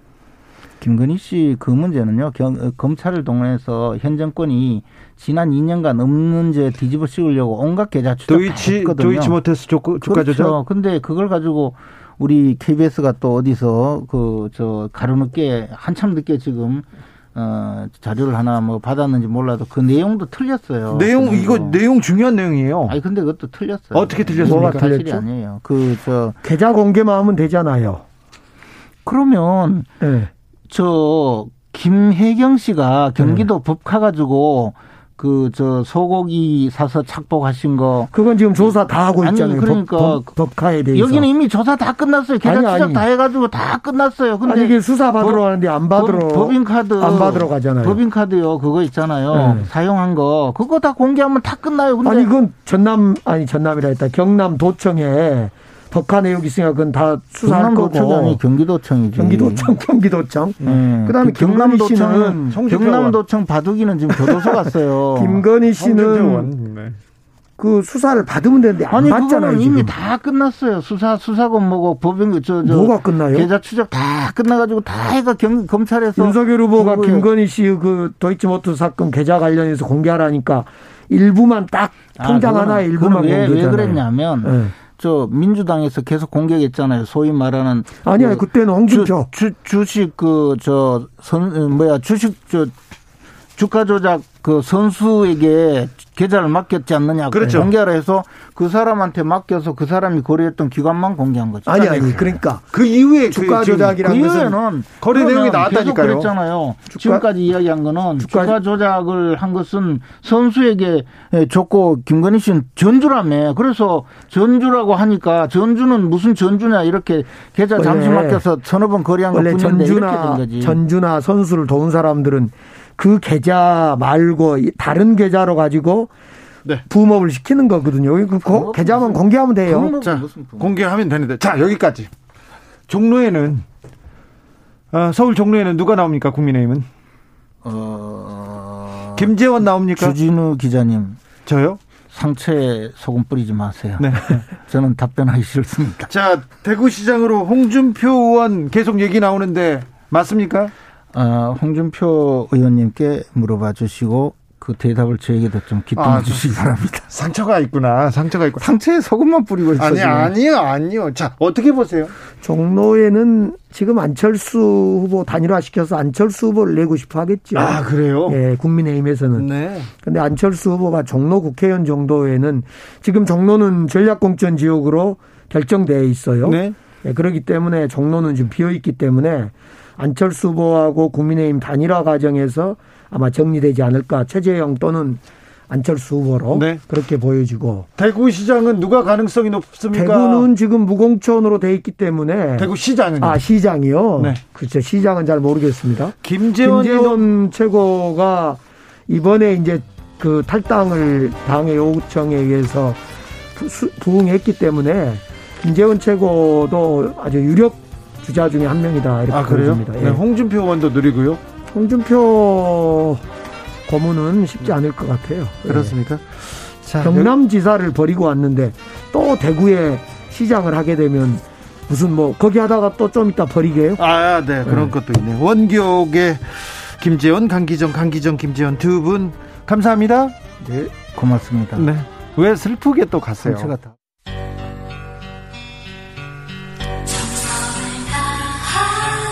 정성을 다하는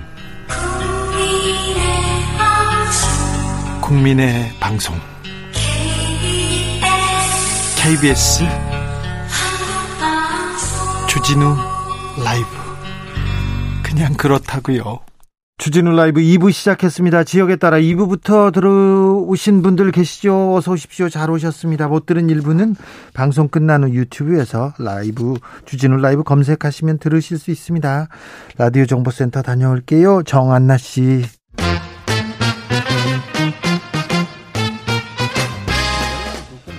3월 9일 대선 어떤 후보를 대통령으로 뽑을지 결정하셨습니까? 민심이 움직이고 여론이 결정되는 D-27 여러분의 선택 미리 들여다보겠습니다. 2022 대선 전쟁 여론과 민심. 자, 여론조사계 최강조합을 모셨습니다. 윤찬 소장조합입니다. 이강윤 한국사회 여론연구소 소장, 어서오세요. 안녕하세요. 배종찬 인사이트 K 연구소장 어서 오세요. 안녕하십니까? 네. 아, 지난번에 한번 설날에 한 번 모셨는데 네. 아, 압도적인 지지를 아. 열광 열광적인 성원을 열광적이진 않은 것 같아요. 제가 더듬은 걸 보니까 이런 걸 네. 일으켜서 주진우했다. 아 그렇습니까? 주진 주진 들어간 거죠 우리가. 네, 아니, 네. 네, 아니 그런 건 아닌 것 같고요. 네. 네. 네. 여론 박사님입니다. 여론조사에 대해서는 박사님인데 궁금한 게 많아서 매주 대선까지는 명확하게 좀 여론과 민심을 읽어보도록 하겠습니다. 과거 다선 과거 대선과는 좀 네. 많이 다릅니다. 네. 그죠? 네. 이렇게 또 박빙이고 누구도 어, 확실한 우세를 점하지 못한 이런 경우는 드물거든요. 그렇죠. 네. 우선 딱 두 가지만 그냥 생각해 보면 각 후보 여기서 말하는 후보는 1, 2위 양강 후보입니다. 이재명 자신, 윤석열 자신들의 전통적 지지표 결집이 아직 완료되지는 않았다. 알려, 견고한데 아직 완료되지 않았습니다. 다 모아지지는 않았다. 네. 두 번째, 이전 대선들에 비해서 부동층이 아직 조금 많은 편이고 그 다음에 정했다 해도 지지 변경 가능하다고 답하는 그룹이 음. 예전 대선들보다 많습니다. 아, 아직 여지가 많군요. 네. 특히 중도 또는 2030, 2030에서도 정확히 얘기하자면 한 18세에서 34세 그룹에 지지 변경 가능하다라고 답하는 분들이 예전보다 좀 많이 잡힙니다. 여기는 매우 높죠. 네. 네. 저도 이 소장님 말씀에 공감하면서 이전 대선과 가장 큰 차이는 이전 대선은 부동층은 부동층 일 뿐이었거든요. 네. 근데 이번 대선은 부동층이 결정층. 예. 이번 선거의 승부층입니다. 그렇죠. 왜냐하면 이 10%가 투표를 할 거예요. 예. 근데 이들이 한 후보 쪽으로 갈 가능성도 열려 있다. 예. 그럼 이들이 결정하는 거에 따라서 대선 결과 달라지는 겁니다. 네. 그러니까 3월 8일도 달라질 수 있고 3월 9일도 달라질 수 있는 것이 이들의 표심이기 때문에 이들이 누구냐? M여중, MZ 세대 여성 중도층인데 더 좁혀 보면 30대, 40대, 50대 가정주부층. 엄마 이 가정주부층이 이번 대선을 결정하는 거죠. 아 그래요? 네. 가정주부층이 뭐 가정을 결정했는데 대선 결정한다. 이건 또 처음 들어봤습니다. 아니 가정 결정하고 엄, 남편 자식 다 결정했는데 대선 결정 못할 게 뭐가 있어요? 아 그렇기도 하네요. 네. 네. 그런 논리로 지금 나오신 거면 그렇습니다. 자 아까 김재원 최고위원이 네. 잠깐 뭐 방송 전에 얘기하다가 어, 판세가 어떻습니까? 그런데 유리하다고 볼 수 없습니다. 왜요? 그랬더니 샤이 이재명이 맞습니다. 얘기하더라고요. 예, 예. 샤이 이재명이 있습니까? 일부 있겠죠. 예. 그런데 shy 이재명을 말한다면 shy 윤석열도 있습니다. shy 윤석열도 좀 있겠죠. 예, 그래서 음. 일테면 shy 어느 특정 후보가 있으면 여론조사에서는 잡히지 않다가 막상 표 개표 뚜껑을 까면 확 나타나는 거잖아요. 그거의 예. 대표적인 게 shy 트럼프였죠. 예. shy가 처음 대통령 될 때 그렇죠. 재선에 나왔다 떨어질 때 말고 네. 그때는 shy 트럼프가 있었어요. 네. 그런데 지금은 두 후보나 또는 후보 가족에 관한 뭔가 좀 석연찮은 리스크들이 상당히 꼬리에 꼬리를 물었지 않습니까? 네. 기타 등등 그런 이유들로 해서 흔쾌히 흔쾌히 자신의 지지 성향을 대놓고 밝히지는 못하는 사람들이 조금씩은 잡힙니다. 그런데 shy 이재명만 있다면 그건 투표 어, 개표를 하면 변화 요소가 되겠죠. 근데 shy 윤석열도 있기 때문에 정확히 그게 몇 퍼센트인지를 자- 계측해내는 일은 거의 불가능에 가깝고요. 그러니까요. shy니까. 그래서 양쪽 다 shy 그룹이 있기 때문에 저는 그게 유의미한 변수가 되지는 않을 거라고 봅니다. 근데 shy 진보가 있다면 그들은 누구일까? 그러니까 수치상으로 데이터상으로 분석하는 게 맞을 텐데 대통령 지지율이 40%대 초반까지 나오는데 지금 이재명 후보의 평균 지지율이 못그 정도 안. 나오거든요. 예. 그 이야기는 대략 대통령 긍정평가에서 이재명 후보의 평균 지지율을 빼면 한 5, 6% 포인트. 네. 근데 저는 중요한 게 이들을 그러면 shy 진보라고 치자. 그러면 과연 이들이 투표소에 가서 이재명 후보를 기꺼이 또 반드시 찍을 것이냐 그건 또 다른 이야기거든요. 그러니까 게다가 음. 게다가 정권 교체를 바라는 층은 한 51, 2%가 아직도 좀 잡혀요. 그렇죠. 런데 윤석열 후보의 지지율은 맥시멈이 한 45% 정도입니다. 여기도 많이 거기도 차이가 5 있어요. 내지 6% 포인트가 비어요. 물론 음. 그 중에 일부는 안철수 후보에게 지금은 가 있는 건 맞는데 그래서 그걸 shy 이재명 또는 shy 윤석열로 볼 거냐 아직 정하지 않은 것으로 볼 거냐는 조금 논란이 있고 요 며칠 사이에 갑자기 shy 단어가 나오기 시작했는데 음. 저는 아직은 그렇게 크게는 네. 저는 이게 제가 또 이제 너무 어, 좀 우습게 표현을 하는 것을 뭐 주변에서도 뭐 안 좋아하시는 분도 있는데 저는 중요한 게 이 shy가 투표소에 가는 게 중요하거든요. 그렇지. 그렇다면 아까 이강윤 선생님 말씀하신 대로 지지층도 완성이 안 됐다. 저는 이게 핵심인 것 같아요. 그러니까 이재명 후보도 그렇고 윤석열 후보도 그렇고 shy 진보나 shy 보수를 투표소로 끌어내는 게 중요하다. 앞으로 그 명분을 만들어준 게 뭘까? 샤랄라죠. 샤랄라라고 봐요. 그러니까 shy가 투표소에 가기 위해서는 그래 난 가야 돼 떳떳해 명분이 있어 즐겁게 해줘야 돼요. 샤랄라가 되려면은 이유를 대- 대줘야 됩니까? 그렇죠 그러려면은 이재명 후보는 대장동이나 김혜경 씨 리스크를 해소해야 되는 것이고 윤석열 후보는 여전히 검찰총장 때 검찰 개혁을 제대로 했었냐 이 꼬리표도 달려 있거든요. 그리고 김건희 씨 리스크가 끝날 때까지는 끝난 게 아니라 저는 이 혹을 누가 먼저 떼, 떼는 떼느냐 떼낼 수 있느냐에 달려 있는 그 거죠. 혹을 뗄 수는 있습니까? 샤랄라가 가능할까요? 쉽지가 않죠. 쉽지가 쉽지가 않아요. 샤랄라 실패한 걸로 하자고요. 그러면 1719님께서 샤이 안철수는요 이렇게 얘기하는데 안철수 후보는 좀 흐름이 어떻습니까? 안철수 후보는요 지금 약 뭐 8%에서 11% 사이 그냥 얘기하기 좋게 한 9% 안팎 정도라고 칩시다. 네. 안 후보에 대한 충성도가 다른 이재명, 윤석열에 비해서 굉장히 낮, 약합니다. 약하죠, 약하죠. 그래서 안 후보를 현재 지지하고 있지만 저희 KSO의 조사, 이따가 뭐 개요를 함께 불러드리겠습니다만 최근 조사에서 따르면 안 후보를 지지하고 있는데 약 40%쯤은 바꿀 수 있다라고 답합니다. 아, 굉장히 40%나 네. 해당한 거죠. 예. 그러니까 그만큼 변동폭이 크다는 것이고 그래서 샤이 안철수는 따로 명명하기에는 거의 뭐 없지 않느냐. 저도 안 후보 지지율이 바뀌기 쉽지 않을 것 같아요. 왜냐하면 결과적으로 대선 후보가 중요한 것은 자기가 가지고 있는 마지막 한 수. 결정적으로 유권자들이 지지층들이 끝까지 자기를 지지해주는 이 이른바 충성도가 중요하거든요. 선거에 나가는 모든 후보들은 인지도 높여서 그러니까 지금 안철수라는 인물을 모르는 사람 거의 없잖아요. 예. 지난 10여 년간 우리 그렇죠. 선거 정치판에서 계속 머물러 왔을 건데 또한 호감도인데 호감도 나쁘지 않습니다. 지금 발표되는 호감도를 보면은 도덕적 리스크나 가족 배우자 리스크 등등을 따져보면 다른 후보들에 비해서 호감도 앞서 있습니다. 그런데 뭐가 문제냐? 마지막에 충성도입니다. 이 충성도는 이념에 의해서 지금 진영 간 나눠주고 있죠. 그러니까 북한 미사일 발사나 안보 이슈가 터지면 안철수 후보가 쫄아들어요. 이게 그런 현상 또 지역 기반이 정확하게 어디냐 부산일까 수도권일까 또 세대 기반이 뭔가 40대면 명확하지 않습니다. 예, 60대 이상이면은 윤석열이 있는데 이 열풍도 그냥 20대 학생에만 머물러 있는 것이 저는 마지막까지도 안철수 후보의 지지율은 큰 폭으로 변화가 있기는 힘들 것 같아요. 그렇다면 단일화는 어떻게 될까요? 그렇다면 여론조사로 지금껏 단일화를 한다는 얘기는 들어봤지만 10분 만에 단판한다는 얘기는 못 들어봤는데요. 그 10분 만에 하겠다는 그게 아마 윤석열 후보 후보 투유의 화법 네, 내지는 그렇죠. 워딩 뭐 이런 것 같아요. 예. 선 굵은 나는 보스형 검사 출신이야. 아싸리하게 딱딱 크게 가야지 뭐 이런 것 같아요. 화끈하게. 그런데 10분 만에 한다는 얘기는 안철수 후보 측에서 듣자면 듣기에 따라서는 굉장히 모욕적인 모욕적이라고 지금. 얘기하고 있어요. 네. 네. 아니 나를 어떻게 봤길래 물론 그 전에 그 전에 사전에 물 밑에서 치밀하게 모든 걸 다 한다. 그것을 괄호 속에 놓고 윤 후보는 생략하고 말을 했는지는 모르겠는데 다분히 오해를 불러사기에 충분한 말이고요.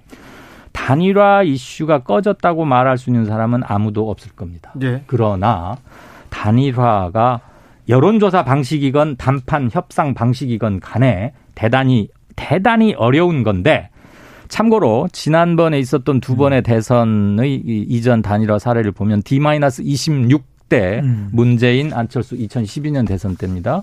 그리고 김종필 DJ 유명한 김대중의 그 DJP DJP. 연합도 음. 마- D-28에 음. 최종적으로 공표가 됐어요. 예. 공표가 예. 시도는 그 이전부터 있었고 예. 그런데 오늘이 아시다시피 D-27 그래서 설령 윤 안 두 후보 사이에 정말 대국적이고 통 크게 뭐가 바바박 단판을 한다고 해도 낙관적이지는 않다. 반대로 이재명과 안철수 역시도 얼마나 진전이 돼 있는지는 모르겠으나 그렇게 비전이 밝아 보이지는 않는다. 다만 불씨는 살아는 있다. 그 불씨가 없는 건 아닌데 10분 만에 할 수 있는 것은 뭐 김연자나 이효리가 할 수 있는 거죠. 그뭐 정치판에서는. 생각이 어려운 것이고. 네, 이효리 나왔습니다. 자. 근데 네. 이제 중요한 건 뭐냐면 결국 당위성의 법칙이냐 현실성의 법칙이냐. 당위성의 법칙에 따르면은 단일화를 하는 것이 훨씬 정권 교체 경쟁력이나 파괴력이 있거든요. 네. 그럼 그걸 왜 안 하느냐? 네. 근데 현실성입니다. 윤석열 후보가 오차 범위 내라도 지금 이재명 후보를 앞서가는 추세라면 어? 내가 이길 것 같은데 삼자 후보 안철수 후보까지 포함하더라도 완주한다더라도 윤석열 후보 쪽에서 국민의힘 내에서는 이길 것 같은데 이러면 단일화에 선뜻 응하기 어렵고 더 큰 현실성의 법칙은 뭐냐면 이준석 대표입니다. 네. 싫어도 단일화가 너무 싫은 거죠. 그런데 어떻게 이준석 대표를 마다하고 윤석열 후보가 단일화에 적극적으로 나섰을 때 이렇게 되기는 어려운 것이거든요. 그것도 변수예요. 네, 그렇다면 저는 단일화가 정치는 생물이고 요즘엔 정치를 샘물 이런 이야기도 하는데 선거는 미생물이거든요. 그렇다면 저는 이광윤 선생님 말씀대로 윤한 단일화도 어떻게 될지 모르겠지만 이 안 단일화 이재명 안철수 후보 단일화도 저는 안 된다고 보기는 어려울 것 같아요. 이 가능성도 저는 열려 있다고 봅니다. 윤 안 단일화가 가능성은 조금 더 크겠지만 가능성만 놓고 보면 이 안 단일화도 없다고 할 수는 없고 이 단일화가 한쪽은 완전히 짐 싸고 집에 가는 철수형 단일화가 아니라 네. 안철수 철수가 아니고요. 완전히 뒤로 빠진다는 그렇죠. 철수형 단일화가 아니라 음. 공동정부 또는 연합정부 정치적 제휴 엄청나게 많은 걸 줘야 돼요. 예 그런 의미로의 연합 적 제휴라면은 조금 얘기가 달라질 수 있어요. 대한민국 힘내라님께서 하루 전에도 단일화 할 수 있다 이렇게 얘기했고요. 그럼요. 1402님께서는 10분 만에 단일화 그건 강제로 주저앉히는 거지 단일화는 아니죠 얘기합니다. 박보영님께서는 샤이는 화가 화가 나야 갈 것 같아요. 상대 후보는 절대 안 된다고 생각할 때 투표하러 갈 것 같습니다. 이렇게 얘기하는데 지금 사실 나 여기도 저기도 싫어. 나 투표 안 할 거야. 그런 분들이 많이 있습니다. 그분들을 잡는 게 가장 큰 관건이 될 것 같습니다. 근데 변수가 하나 생겼습니다. 그 전에는 김건희 리스크 그리고 그 다음에는 김혜경 리스크라고 보도가 많이 나왔는데 갑자기 윤석열 후보가 오늘 새로운 폭탄이 하나 터진 것 같아요. 예 윤석열 후보가 적폐 수사에 강 적폐 수사 얘기를 꺼내자 네. 문재인 대통령이 이건 이거에 대해서는 강력하게 분노한다 사과 요구한다 네. 나왔습니다. 이 부분이 저는 민심에 좀 요동을 칠 것 같다 그런 생각을 해봅니다. 동의합니다. 네. 강력한 분노와 사과라는 매- 굉장히 수준 높은 아마 청와대에서 대외적으로 발표하는 문건 중에 동원할 수 있는 최고 수위의 발언이에요. 문재인 대통령이 화가 나도 이런 얘기를 잘 안 해요. 근데 정말 화가 난 거예요. 오늘 이렇게 걸- 회의하러 걸어 나왔는데 얼굴이 상기돼서 어. 굉장히 좀 표정 보셨죠? 네, 화가 났더라고요. 이게 지금 최고치 같은데요. 네. 현 정부의 존립 기반이자 존립 근거이자 존립 이유를 직접적으로 건드렸어요. 윤석열 후보가 중앙일보와의 인터뷰에서. 네. 근데 오해 삼직한 말을 많이 했어요. 네, 네. 이 정부 초기처럼 적폐 수사를 하겠냐 기자가 그렇게 물으니까 네. 정말 본인의 해명대로 아니 나는 잘못이 있으면 원칙대로 수사하겠다는 거였으면 서령 기자가 그렇게 유도성 질문을 했어도 아 그 질문은 좀 너무, 너무 앞서 나갔다.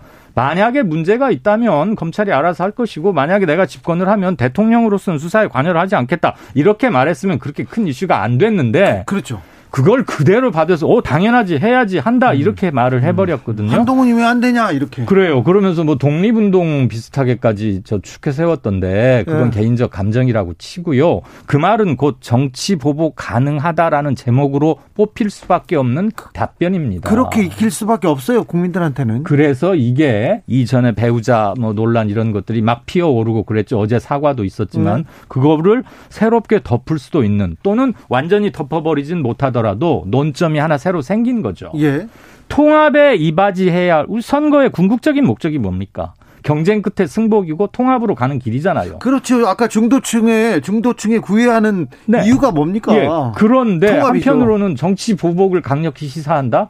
이것은 선거의 본령과는 완전히 어긋나는 그래서 이게 문제적 선거, 발언이라고 봅니다. 선거에 미치는 영향이 만만치가 않을 것 같아요. 왜냐하면은 윤석열 후보가 그런 발언을 한 이유는 검찰이 정부의 문재인 정부의 신여다 공수처가 신여다 이런 발언까지 하면서 이제 보수층 결집 의도로 보입니다 시도로. 그래요. 근데 보수층 중에서도 이제 박근혜 전 대통령 또 태극기 부대를 더 결집할 수 있는 왜 문재인 대통령과 대립각을 세우면 그런 효과를 누릴 수 있다고 또 판단할 수 있는 부분인데 근데 박 문재인 대통령이 아무런 반응을 보이지 않았다면 모르겠는데 주진우 진행자께서 말씀하셨던 대로 상기된 모습 음. 또 결연한 또 표현 네. 이런 것 자체는 친문 지지층을 결집하게 만들거든요. 네. 그 이야기는 뭐냐면 다시 박근혜 전 대통령도 재소환될 수 있습니다. 그렇죠. 자, 유권자들이 어떻게 볼까요?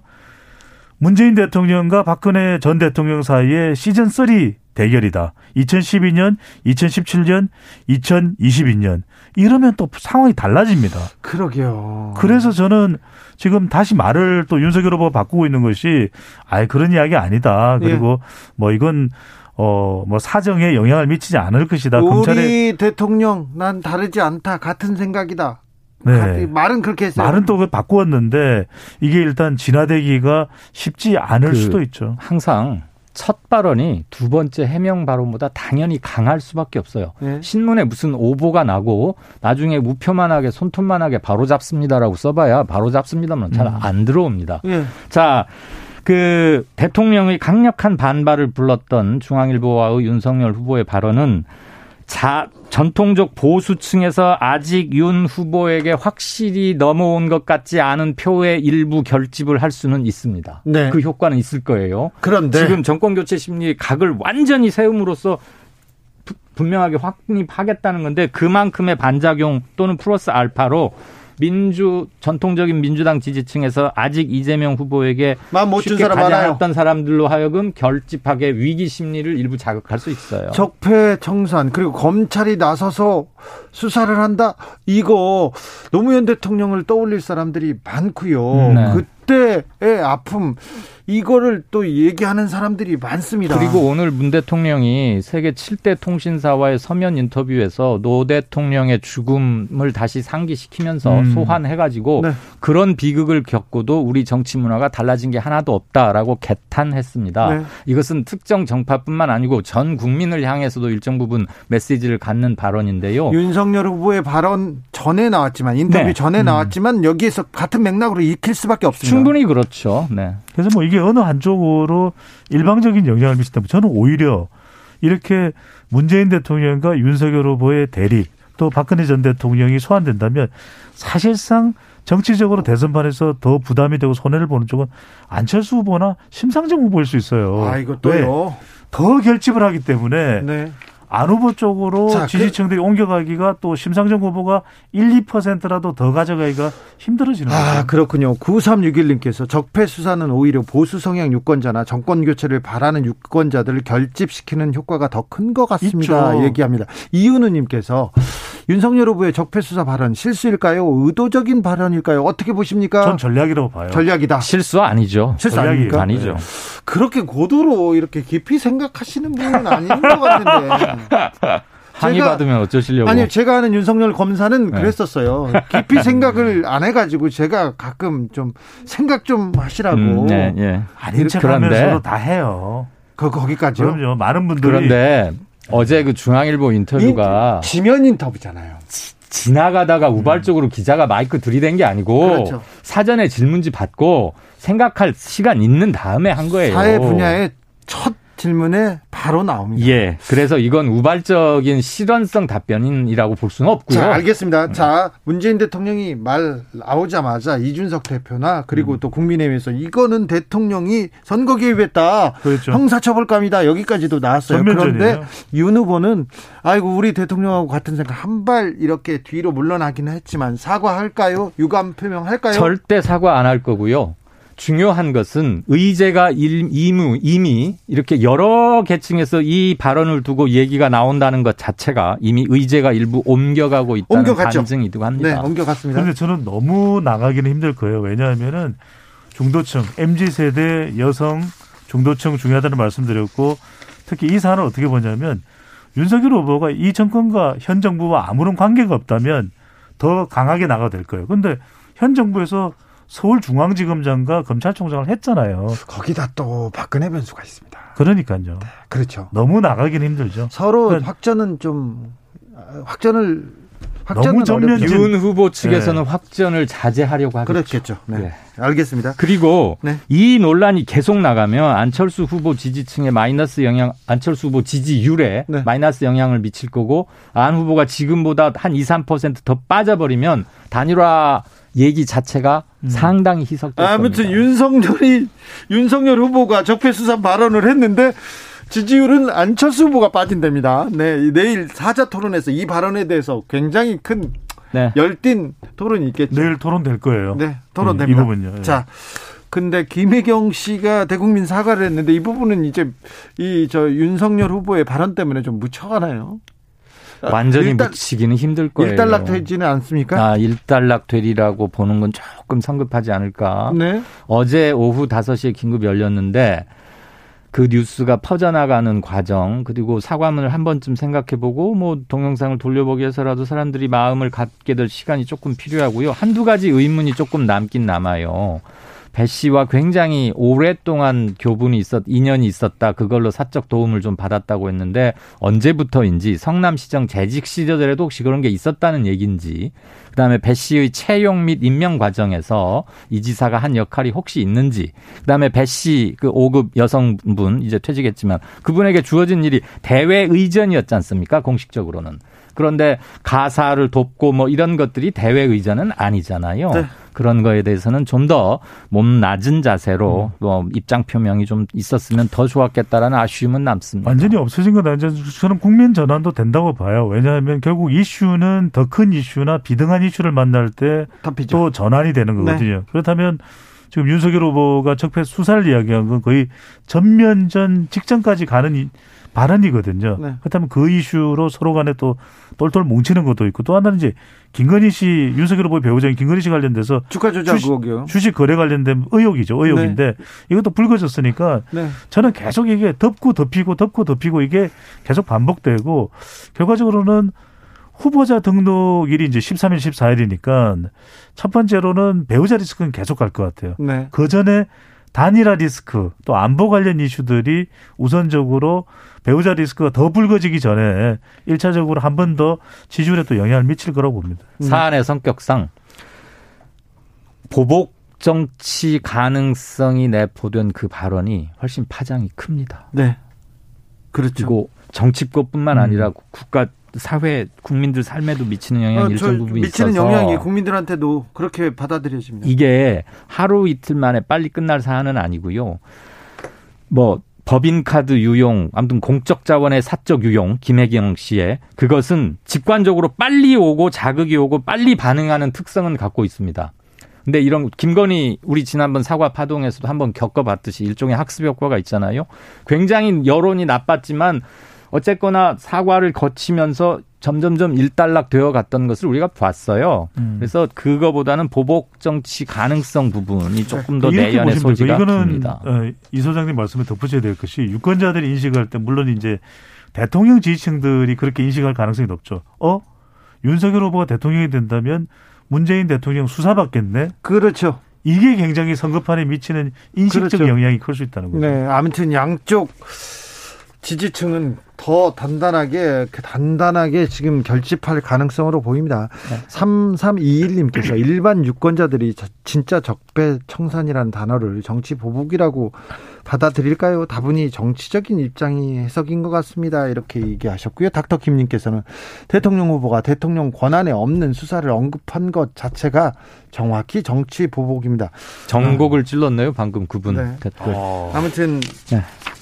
입장은 명확하게 양측 간의 입장은 아까 제가 달랐습니다. 언급해드린 통계 개요는 잠깐 불러드려야 되는 네, 거 아닌가요? 네. 그래야 혼나지 않죠. 네. 네. 네, 저희 KSOI가 TBS 의뢰로 지난 2월 4일, 5일 실시한 여론조사였고요. 조사 인원은 1,011명, 플러스 마이너스 3.1%포인트에서 어, 신뢰 오- 오차범위고요. 응답률은 9.4%입니다. 보다 자세한 사항은 중앙선거 여론조사 심의위원회 홈페이지 보시면 되겠습니다. 이제 단답형입니다. 여긴 질문입니다. 네. 크게 걸, 걸, 거셔야 됩니다. 신뢰도가 지금 걸려 있어가지고 양쪽 손을 저한테 걸던가 다른 걸 걸던가 해야 됩니다. 자, 대선 당일날 투표 시간이 6시에서 7시 반까지 이렇게 늘어날 것 같습니다. 현장 투표가. 네. 이건 어떤 영향을 미칩니까? 누구한테 유리합니까? 어느 정당에 특별한 유불리 없다에 겁니다. 그렇습니까?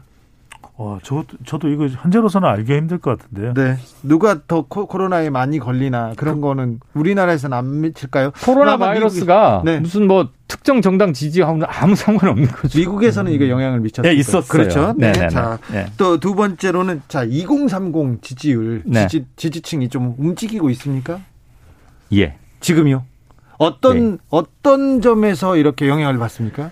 한 열흘 전에 비하면 네. 2030에서 아직 정하지 못한 층은 많이 줄었어요. 네. 한한 번- 20, 22% 포인트, 22% 정도에서 한 12, 3포인트 저희 걸로는 네. 그렇게 줄었는데 정한 사람들 중에서도 아직 가변성 역시 아직도 있어요? 25% 정도 됩니다. 네. 저는 30대가 중요한 것 같아요. 왜냐하면 20대도 변동성이 있지만 20대도 대체 20대는 대체적으로 보수적 성격 띠고 있는데 30대의 경우에는 아직까지도 이재명 후보가 앞서 나가다 좀 팽팽해지는. 그러니까 윤석열 후보는 이준석 대표의 2030 MZ 세대 견인 마법을 생각하면 30대를 더 끌어당겨야 되거든요. 네. 그래서 저는 20대도 중요한데 30대가 어떤 판세로 가느냐 더 중요하죠. 30대에서는 이재명 후보가 우위에 있었는데 이 부분을 윤석열 후보가 얼마나 좀 잡아 잡아 예, 잡아 가느냐 거기에 또 중요합니다. 30대, 50대. 자, 네. 서울은요. 서울 제가 서울이요. 마- 말씀드릴게요. 서울은 5주 연속 윤 후보가 오차범위 밖으로 이기고 있습니다. 서울에서 이재명 후보가 윤석열 후보한테 지면 네. 대선에서 이기기 힘듭니다. 그렇죠? 어느 후보든 서울을 놓치고서 이겨본 사람은 박근혜 후보 한 명뿐이었습니다. 그러- 2012년 대선에서. 그렇죠. 근데 네. 윤석열 후보는 뭐 영남 영남 의 지지가 있기 때문에 수도권에서 조금 지더라도 승부를 걸어볼 수 있으나 이재명 후보가 서울에서 진다면 이거는 굉장히 암울한 소식이 될 수 있습니다. 네, 민- 저희 조사 민주당에는. 최근 걸로는 서울 이재명 37.8, 윤석열 44.2, 안서 안철수 7.6으로 잡혔습니다. 그래요. 네. 앞서 여론조사 개요는 말씀드렸습니다. 네. 서울에서 중요한 것이 저는 서울에서 이번 선거는 조금 다를 것 같아요. 반드시 이기지 않는다 하더라도 그 격차. 예. 그러니까 이재명 후보와 윤석열 후보 어느 쪽이든 한 자릿수, 그것도 5%포인트 이내의 득표 결과가 나타나냐, 아니면 더 벌어지냐, 서울에서. 네. 자, 지난 재보궐 선거에서 서울에서 어, 20% 국민의힘에서 포인트 이상. 네, 국민에서 압도적으로 20% 가까이 이겼죠. 네. 자, 근데 지금은 격차는 줄였지만 아직도 국민의힘이 민주당을 앞서 달리고 있습니다. 네. 그 정도 격차는 아니고요. 4월 재보선 성격이 달라요. 선거 시- 그 서울시장을 뽑는 선거와 네. 대통령을 뽑는 것은 그 이- 투표에 임하는 유권자들의 생각도 다르고 4월의 정치 지형과 각 당이 예비 경선을 거치면서 대선, 대선 후보를 뽑고 풍파를 거치면서 여기까지 온 시점을 단순 비교할 수는 없죠. 네. 그때보다는 굉장히 줄어 있는 건 맞습니다. 그러나 윤 후보가 경합 우세 상태인 것 또한 맞습니다. 아까 저 서울 이야기를 하셨, 아, 그 확진자 투표 시간 늘어난 거 이야기하셨는데 저는 특히 서울이 중요한 것 같아요. 네. 그 점에서 왜 중요하냐면 지난해 4월 보궐선거 때는 부동산이 지배적이었거든요. 그렇죠. 근데 지금 서울 판세가 달라진 건 여기에 코로나와 청년이 들어가 있어요. 그렇죠. 그러니까 결국 서울에서 확진자 수가 상당히 비수도권에. 비하면 많은데 네. 이들이 과연 투표소에 얼마나 가고 어떤 후보를 지지하느냐가 중요한 거죠. 코로나 정점에서 정점에 가까운 상황에서 치르는 대선입니다. 이것도 네. 큰 변수가 될 수 있습니다. 사실 이런 팬데믹은 거의 천재지변에 준하는 성격이어서 전체지변이죠. 어느 정권이건 간에 전적으로 100% 책임을 묻기란 소- 솔직히 힘든 점이 있습니다. 그렇죠. 그런데 네. 이런 게 장기화되고 그러면은 사람들이 총괄적인 국정 책임을 지고 있는 쪽에 그동안 방역 정책도 다 펴왔으니까 그쪽에 약간의 원망을 하게 돼 있을 겁니다. 그래서 코로나가 지금 예상되기로 오미크론 정점이 공교롭게도 3월 대선 투표율과 비슷하다는 거 아닙니까? 아까 이재갑 교수도 그렇게 예측을 하던데 네. 여당에게는 좋지 않은 징조인 것은 분명하죠. 여기까지 저는, 저는 조금 다르 짧게만. 왜냐면 그래서 사전 투표를 상당히 많이 할 수도 있거든요. 10명 중에서 4명 이상은 사전 투표를 할 수도 있기 때문에 저는 사전 투표도 근데 비슷해 날짜가. 아니, 근데 그런 그런 것까지 감안하면 네, 뭐 굳이 여당에 불리하다고만 할 수는 없을 수도 있다. 알겠습니다. 심리적으로 좀 그렇다는 얘기예요. 그렇죠. 방역에 대해서는 뭐, 뭐 우리나라가 잘해내고 있다고는 얘기를 했는데 이걸 또 국민들이 어떻게 평가할지. 자, 지금까지 여론과 민심 읽어봤습니다. 이강윤, 배종찬, 배종찬, 이강윤 두 소장님 감사합니다. 네. 고맙습니다. 감사합니다. 교통정보센터 다녀올게요. 이승민 씨. 대선을 향해 외쳐라. 하루 한 소원. 주진우 라이브 청취자들이 보내주신 정치권에 바라는 소원. 하루에 하나씩 정치권을 향해 날려드립니다. 오늘의 소원은 002님. 정치인분들께 바랍니다. 선거할 때만 국민을 섬기지 말고 평상시에도 늘 보살펴 주세요. 반대를 위한 반대는 그만하시고 법안 좀 빨리 통과시켜 주세요. 대선까지 D-27일 하루 한 소원 내일도 기대해 주세요.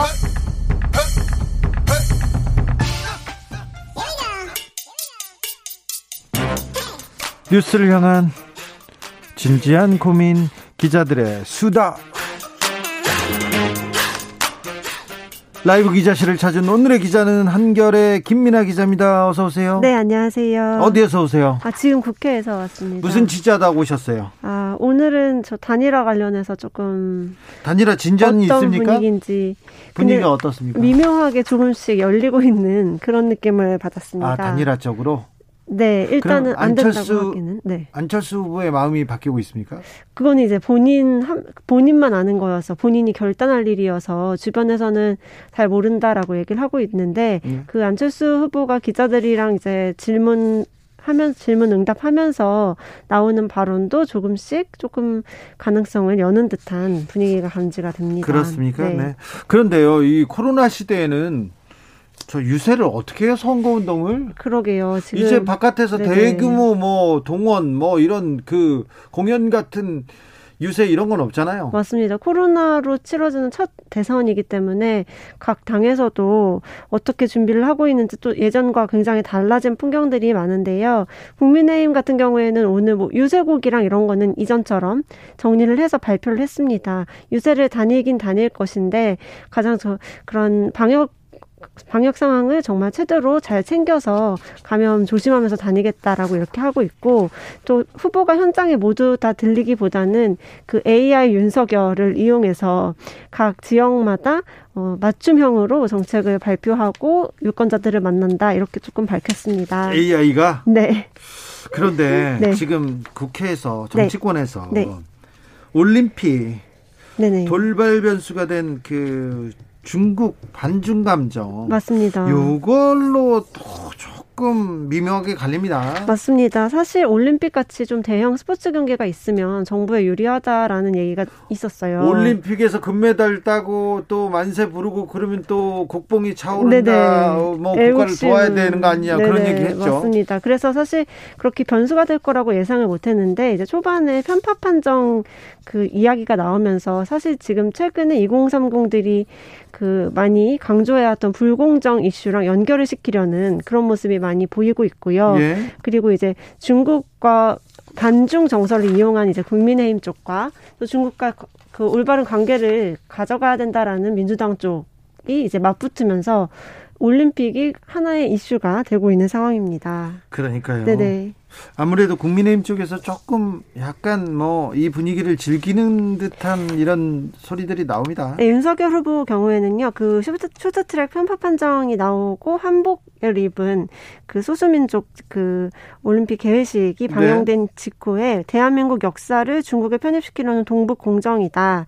그리고 이것들을 정치 외교적 사안에 결부까지 시켜서 그 Foreign Affairs 기고문까지 이제 연달아서 나오게 됐는데 문재인 정부의 대중정책 정책을 굴복이라고 지목을 하고 삼불 입장 이거 선언을 하면서 고분고분한 태도를 보이고 있다라고 비판하는 목소리를 연달아 내놨습니다. 문재인 정부의 대중 정책은 굴복이다 이렇게 네네. 제목했어요. 맞습니다. 아까는 방금 전에는 우리 대통령하고 같은 생각이라고 했는데 네 그러게 말입니다. 네. 사안별로 나뉘고 사안별로. 있고 네 그런데 네. 김종인 위원장하고 윤석열 후보 만나기로 했잖아요. 윤석열 후보는 또 홍준표 의원하고도 만나기로 했는데 둘 다 못 만났어요. 왜 그래요? 네 맞습니다. 김종인 위원장과 윤석열 후보가 사실 어제 만날 수 있다라는 그 예고 기사가 나왔었고요. 네? 김근식 교수 뭐 출판 기념회에 둘 다 참석한다라고 했다가 김종인 위원장이 불참하면서 그 만남이 불발이 됐습니다.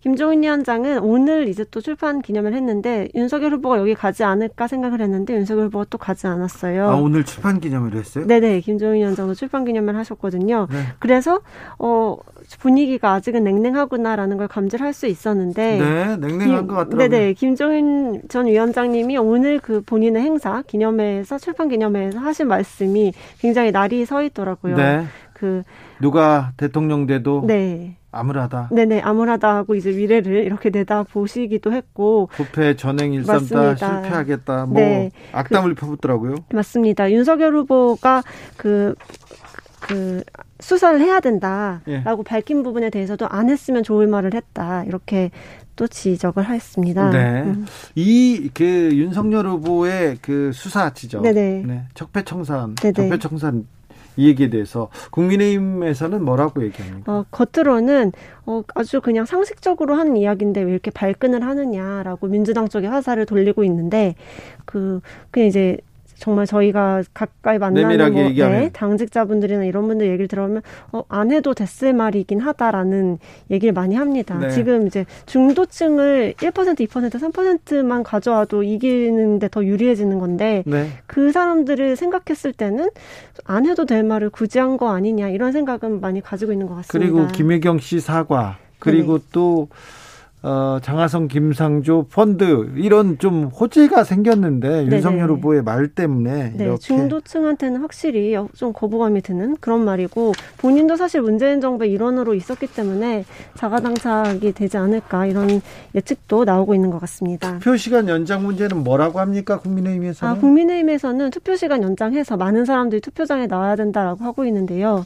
당연 당연하게도 이제 그 정권을 교체해야 된다라는 생각은 가지고 있는데 윤석열 후보를 찍기에는 어, 조금은 망설이고 있는 그런 분들이 투표장에 안 나올까봐 그걸 굉장히 걱정하고 있기 때문에 네.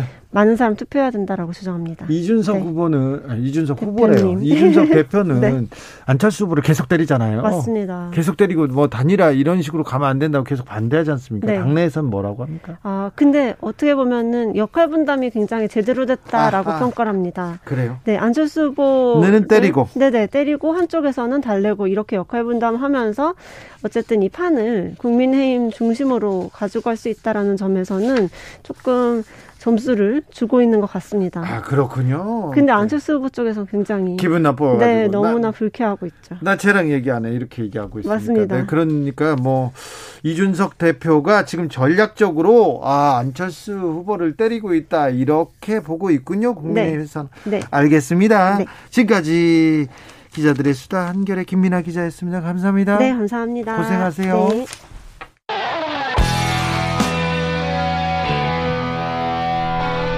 스치기만 해도 똑똑해진다. 드라이브 스루 시사 주진우 라이브.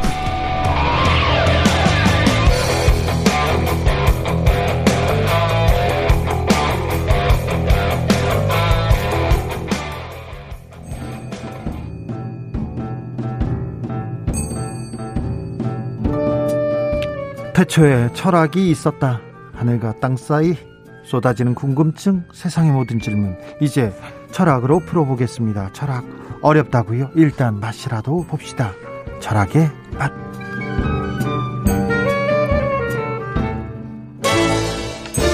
정치 철학자 김만곤 박사 오셨습니다. 어서 오세요. 예, 안녕하십니까. 네, 김만곤입니다. 오늘은 박사님과 단둘이 1대1로 제가 수업을 들어보겠습니다. 아유, 그... 오늘은 철학의 맛 중국 이야기 예. 좀 해보려고 합니다.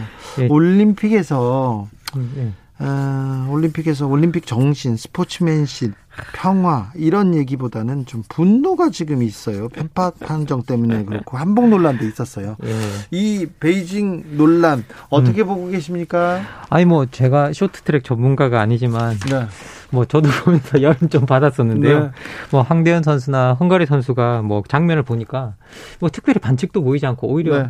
상대편이 반칙을 한 게 아닌가 싶은 이제 헝가리 선수 같은 경우는 네. 또 명백하게 그런 장면도 있었기 때문에 뭐 저도 화는 좀 났던 것 같습니다. 아니 철학자가 예. 이렇게 고매하신 철학자도 화가 납니까? 아니 무슨 소리십니까? 이게 가장 이게 원초적인 부분이고요. 네. 뭐 제가 아무리 개인이라 그래도 저도 뭐 이 국가의 일원이고 예 당연히 화가 나고요.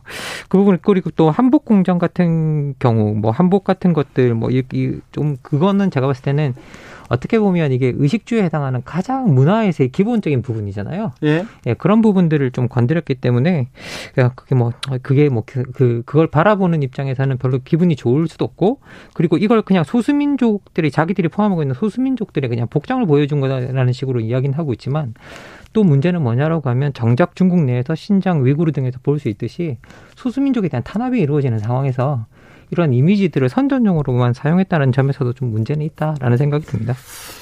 아, 예전에는 이러진 않았던 것 같은데 예. 최근에 특히 젊은 사람들 예. 중에 예. 중국 조선족 에 대한 저 반감, 반중 정서, 음, 음. 반중 정서가 혐오까지도 이렇게 음, 가는 사람도 있습니다. 예, 뭐 이렇게 최근에 이게 엄청난 것 같은데요. 실제 2020년 동아시아 연구원의 그 조사한 자료를 보니까요. 한반도 주변 사강 중 최근 5년 새에 한국인들의 적대감이 가장 큰 폭으로 늘어난 국가가 중국이고 우호감이 가장 큰 폭으로 줄어든 국가도 중국이었습니다. 아, 그래요? 그러니까 적대감은 늘어나고 우호감이 이제 줄어든 국가도 다 이제 그거였는데요. 근데 실제로 이걸 내용을 좀 들여다보면 이제 뭐 좀 왜 젊은 층에서 이럴까라는 생각을 우리가 좀 할 수 있는데 내용을 들여다보면 이해를 할 수 있는 어떤 부분도 좀 있는 것 같습니다. 실제 이제 우리가 흔히 농담처럼 제가 실제로는 이렇게 그 어떤 젊은 분이 쓴 칼럼도 봤는데요. 반중 정사패는 젠더 갈등도 없다라는 식으로 이야기를 하더라고요. 아, 그래요? 예. 그래서 대단하네요. 이게 예, 그 정도로 반중 정사가 심한 모양인데 있는데 그런데 이 반중 정서가 형성되는 곳이 주로 인터넷이 어, 인터넷이 아, 그렇죠. 이제 그, 그런 그런데 특정 근데, 사이트 예 그런데 특정한 인터넷 사이트겠지만 여기서도 또 이해할 만한 부분이 하나가 있는 게 중국의 애국주의 홍위병이라고 해서 21세기 홍위병이라고 그래서 이제 분노 청년이라고 불리는 집단들이 또 있다고 합니다. 근데 이게 1990년대 말 이제 중반부터 활동한 이제 소위 말해 중국의 인터넷 애국주의 청년주의자들의 집단이라고 합니다. 그래서 그분들 예, 심각해요. 아주 심각하다 그러는데요. 아주 심각해요. 예, 그래서 이게 뭐 분노 청년이라 불리는 이 집단들이 중국에 대해서 조금이라도 뭐 요기를 한다든가 중국에 대한 반감을 표현하면 우르르 몰려가서 거기 네. 좌표 찍고 그 뭐 거기서 몰려가서 난장을 치는 어떤 일들이 지금 일어나고 있고요. 그래서 이런 이 분위기 속에서 이제 그 집단 내에서는 중국이 그 무엇보다 중요한 아이돌 취급을 받는다고 합니다. 이게 조국보다 사랑스러운 아이돌은 없다. 라고 네. 해서 중국이 최고의 이제 집단으로 꼽히고 있고 그리고 이제 또 더 큰 문제는 뭐냐면 중국 내 이 집단 내에서 한국을 어떻게 인식하느냐를 봤더니 한국을 문화 도둑이라고 여기는 이제 경향이 되게 모든 예, 것은 예, 중국에서 비롯됐다. 비롯되었다. 예. 문화 도둑이요? 그렇죠. 니네들이 속국이고 우리 문화적 세례를 받았는데 한국이 이제 와서 중국 문화를 훔쳐간다. 이게 뭐 보니까 사건이 하나 있긴 있었더라고요. 2011년에 한국에서 이제 그 한자의 동의적 동의족 창제설이 나왔더라고요. 아, 그러니까, 그러니까 한자를 우리 민족이 만들었다는 거죠. 네. 우리 문자다. 네. 근데 이게 중국에서 대서특필되면서 난리가 났었다고. 아, 그것도 예, 예. 어, 네. 그래서 이게 어떻게 보면 야, 우리 한자를 니네들이 만들었다고 그리고 니네들 문자라고 이제 거기서부터 엄청난 반감이 시작되기 시작되었다고 하는데요. 그래서 지금 현재 지금 중국 청년 세대와 우리 청년 세대 사이에 엄청난 문화적 갈등이 좀 있고요. 그리고 실제로 이걸 갖다가 우리 청년들 같은 경우에는 뭐 BTS 사건이라든지 뭐 효리 사건이라든지 여러 가지 그런 사건들을 통해서 되게 일상 속에서 문화적으로 느끼고 있기 때문에 문화적 위협으로 느끼고 있다라고 이제 이야기를 하는 부분을 어, 저도 확인을 했었습니다. 7853님께서 반중 정서는 중국 네. 스스로가 만든 겁니다. 6466 한복도 그렇고 쇼트트랙도 그렇고 중국은 왜 미국한테 밥 맞고 우리나라를 괴롭히는지 모르겠어요. 그런데요. 음. 저는요. 그 음. 일본 그 저, 저, 제 또래나 제 음, 친구들은 음. 일본에 대한 반일 감정은 음, 음. 엄청납니다. 지소미아 분쟁 때 반일 감정 들불처럼 일어나고 불매운동도 있고 그런 친구들들 많은데 중국하고 우리 일본은 아니 중국하고 한국은 일본한테 뭐지? 또 식민 지배도 당했고 전쟁도 항상 일본이 일으켰으니까 일본에 대한 반일 감정은 그렇다고 보는데 이거 이제 또 반중 음. 감정이 계속 음. 고조되는 음. 거는 이거는 어떻게 차이가 있다고 봐야 됩니까? 실제 이제 뭐 이 부분에 대해서는 왜 이제 왜 그렇게 이제 그 제가 최근에 이제 그 임명목 작가가 쓴 글을 봤더니요. 어, 그, 이제, 뭐, 이렇게 아주 젊은 청년 세대의 작가인데, 그 작가가 이제 지금 현재 많은 기성 세대들이 우리한테 왜 중국이 그렇게 싫으냐고 물어본다. 네. 그럼 우리는 또 역으로 물어보겠다. 왜 그렇게 중국이 좋으냐. 네. 지금 봤을 때 항상 우리 젊은 젊은 세대들이 봤을 때는 중국에게는 늘 우리가 실리적으로 접근해야 된다라고 이야기를 하면서 일본과 미국에 대해서는 대할 때는 그 실리가 사라지고 되게 원칙 같은 것들이 나오기 시작한다. 라고 이야기를 합니다. 그래서 대하는 태도가 다르다. 되게 이중잣대다. 라는 이야기를 하고 있고요. 그리고 지금 현재 실질적으로 어떤 문화적 위협이나 이런 것들로 봤을 때는 중국에서 이제 사실 어떻게 보면 가장 근본적인 문화적인 부분을 많이 건드리는 게 있는 것 같고요. 그리고 또 이 게임 세대 입장에서 봤을 때는 이 게임하는 와중에 또 뭐라고 해야 될까요?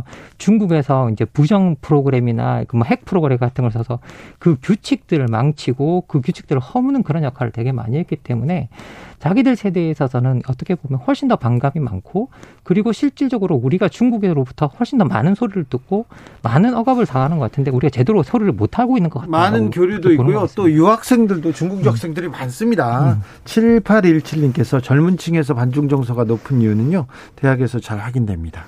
음. 홍콩 사태 때 티베트 아, 인권 네. 관련 대자보가 붙으면요 친구로 보였던 중국 유학생들이 득달같이 달려들어가지고요 포스티 테러를 막 합니다. 한국은 소국이고 빠지라는 태도, 중국 우월주의 모두 대학가에서 보게 됩니다. 필요할 때는 와서 공부하고 자기들 기분 나쁘면 마음대로 하는 이 문화가 뭔가요? 아 젊은 세대는 저, 중국 친구들하고 접촉면이 좀 음. 넓어요. 예, 그리고 사실은 젊은이들한테 인식을 했을 때 중국이 왜 싫으냐라고 물어봤을 때 가장 많은 대답이 교양이 없어서다. 라고 이제 중국인의 교양이 없어서다가 40%가 넘었고요. 그리고 그 다음에 어, 그 민주주의와 인권에 대한 탄압, 민주주의 부재와 인권에 대한 탄압이 그 다음으로 등장한 걸 보면 지금 음. 말씀하신 내용이 고도로 다 반영되고 있다는 생각이 듭니다. 홍콩 티베트 문제도 있었고요. 2095님께서 일본은 원래부터 싫었고요. 중국은 점점 싫어집니다. 얘기하는데 아 이렇게 네. 좀 이웃 음. 이웃들하고 잘 지내야 되는데 점점 싫어집니다. 이런 분들이 많습니다. 일본은 음, 경제나 문화에 대한 에 대해서 어떤 부분 또 배울 것도 있어요. 음. 뭐 좋아하진 않지만 배울 것도 있는데 중국은요. 이 사람들도 그래요. 일본은 뭐 근면하고 깨끗하고 뭐 이런 것도 배워야 된다. 음. 약속도 잘 지킨다. 청결하다. 뭐 이런 얘기도 음. 하는데 중국에서는 배울 게 없다. 막 이렇게 얘기하는 분들도 많더라고요. 사실은 최근에 이제 우리가 중국에서 국제 정치나 이런 데서 확인할 수 있는 것들이 중국 패권주의가 워낙 강해지고 있고요. 네. 사실 어떻게 보면 일본은 그 패권주의가 저물었던 상태에서 우리 젊은 세대들이 일본을 아, 받고 그렇죠. 예 그리고 이제 우리 젊은 세대들한 입장에서 봤을 때는 이제 중국 패권주의가 패권, 부상하는 그렇죠. 입장에서 이제 이걸 보기 때문에 거기에 대한 반감이 더 심할 수 있다라는 생각은 드는데요. 어 기본적으로 이제 이 중국 패 지금 현재 나오고 있는 중국 패권주의가 뭐 중국몽이 상징하고 있고 어, 뭐, 일로, 일, 뭐, 그, 일로, 일, 일대 일로가 상징, 상징하고 있듯이 그런 정책들 자체가 되게 중국 중심적이고 패권적인데 사실 이게 우리 젊은이들만 그런 건 아니에요.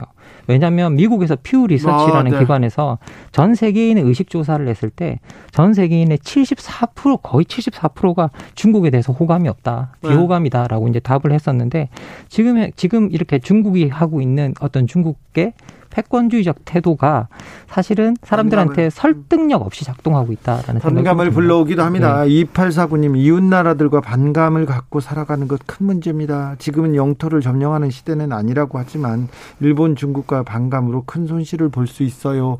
그렇죠. 우리는 일본과 중국과 가장 가까운 데서 무역도 경제적으로도 많이 얽혀 있죠. 정치적으로도 그렇고요.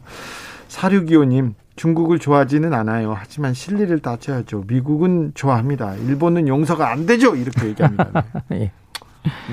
저런 분들이 많습니다. 음, 예. 뭐 실제로 우리가 이제 실리 이야기를 또 많이 하시는데요. 우리가 그 아까 아까 말 제가 실리 왜 중국에서는 실리를 이야기하다가 미국과 일본으로 가면 그렇지 않냐라고 말씀하시는 분들이 많은데 사실은 중국이라는 국가와 미국과 일본이라는 국가의 성격 대비 좀 그런 것 같아요. 네. 근본적으로 미국과 일본 같은 경우에는 우리가 어느 정도 국제적으로 약속이 되면 그것에 대해서 깨는 경우가 별로 없는데 네. 어쨌든 뭐 반감이 생기더라도 중국 같은 경우에는 우리가 한한령에서 볼 수 있을지 자기들이 분위기만 바뀌면 공 산당이 결정만 하면 뭐든지 다 바뀔 수 있는 체제이기 때문에 그러니까요. 그 실리를 추구하는 방식이 훨씬 더 어려운 국가라는 건 명백해 보입니다. 네, 굉장히 좀 예. 까다로움, 대국이라고 말하는데 까다롭습니다. 중국이 음. 대국의 대국으로 군림하길 원합니다. 대국의 면모를 좀 음. 갖추기 위해서 노력해야 되는데 이번 올림픽도 이게 뭡니까? 스포츠예요. 잔치고 축제인데 거기 예, 와가지고. 그렇게 이 일- 이러면 뭐하러 이렇게 불렀는지 잔치집에 와서 반칙 쓰고 있는 걸 보면 전 세계가 불쾌하죠. 예. 기본적으로 이제 어떤 대국이라고 하면 이제 자기들의 자부심을 고양하는 방법을 생각하는데 주로 그 자부심을 고양하는 방법이 우월성을 통해서 확보하게 되는데요. 네. 그런데 그 우월성을 확보하는 방식 자체가 억지로 뭔가 우월성을 확보하게 될 때 그거는 그 사람들을 설득하기보다는 오히려 반감만 일으킬 수밖에 없는데 지금 현재 중국이 이제 그런 상황에 놓여 있다라는 생각이 좀 듭니다. 중국과의 관계 중요하고요. 반중 정서를 어떻게 우리 음. 국민들한테 좀 누그러뜨리고 네. 상호 점진적으로 같이 이렇게 어, 앞으로 나가느냐 이런 문제 중요할 텐데 이런 문제를 정치가 좀 풀어야 되는데 정치가 또 좀 이걸 이용하는 측면이 있어요. 그렇습니다. 최근에 뭐 이제 우리 그한그 대선 후보가 우리 뭐 그 외국인 의료보험 어 이야기를 네. 하면서 또 그 이야기를 또 했었는데요. 그리고 그 외국인 의료보험 이야기할 때 콕 집어서 이야기한 또 어, 집단이 이제 중국인들을 네. 이제 집어서 이야기를 해서 또 문제가 좀 되었던 부분이 있는 것 같습니다. 그런데 이제 그런 이야기를 할 때는 좀 사실에 기반을 했으면 좋겠어요. 근데 외국인 의료보험이 상당히 뭐 대손실을 입은 것처럼 이야기했는데 실제로 외국인 의료보험 같은 경우에는 뭐 2020년 기준으로 5,700억 흑자가 났었고요. 네. 그리고 이제 지난 4년간을 돌이켜 보면 1조 4천억 원 이상의 흑자를 남겼던 부분이 있습니다. 네. 그리고 중국인들한테 좀 많이 지출되고 있는 부분은 우리나라에 거주하고 있는 중국인 숫자가 압도적으로 많아요. 많죠. 예. 그렇죠. 그래서, 예, 그래서 그런 일이 일어나고 있다라는 것. 그래서 뭔가 그런 것들을 이야기할 때 사실에 기반해서 뭐 할 말을 하는 건 좋지만 사실에 기반해서 하는, 하는 게 좋겠다 생각이 듭니다. 네, 윤석열 후보님 잘 들으셨죠? 자, 철학의 맛 여기서 정리하겠습니다. 어, 오늘 결정적인 한마디 해주십시오. 한자는 중국에게, 한복은 한국에게, 판정은 공정하게. 한정은 공정하게. 지금까지 김만곤 박사였습니다. 감사합니다. 수고하셨습니다. 네.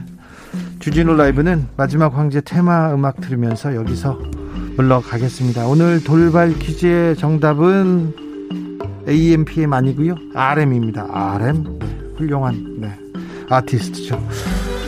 어, 저는 내일 오후 5시 5분에 돌아오겠습니다. 지금까지 주진우였습니다.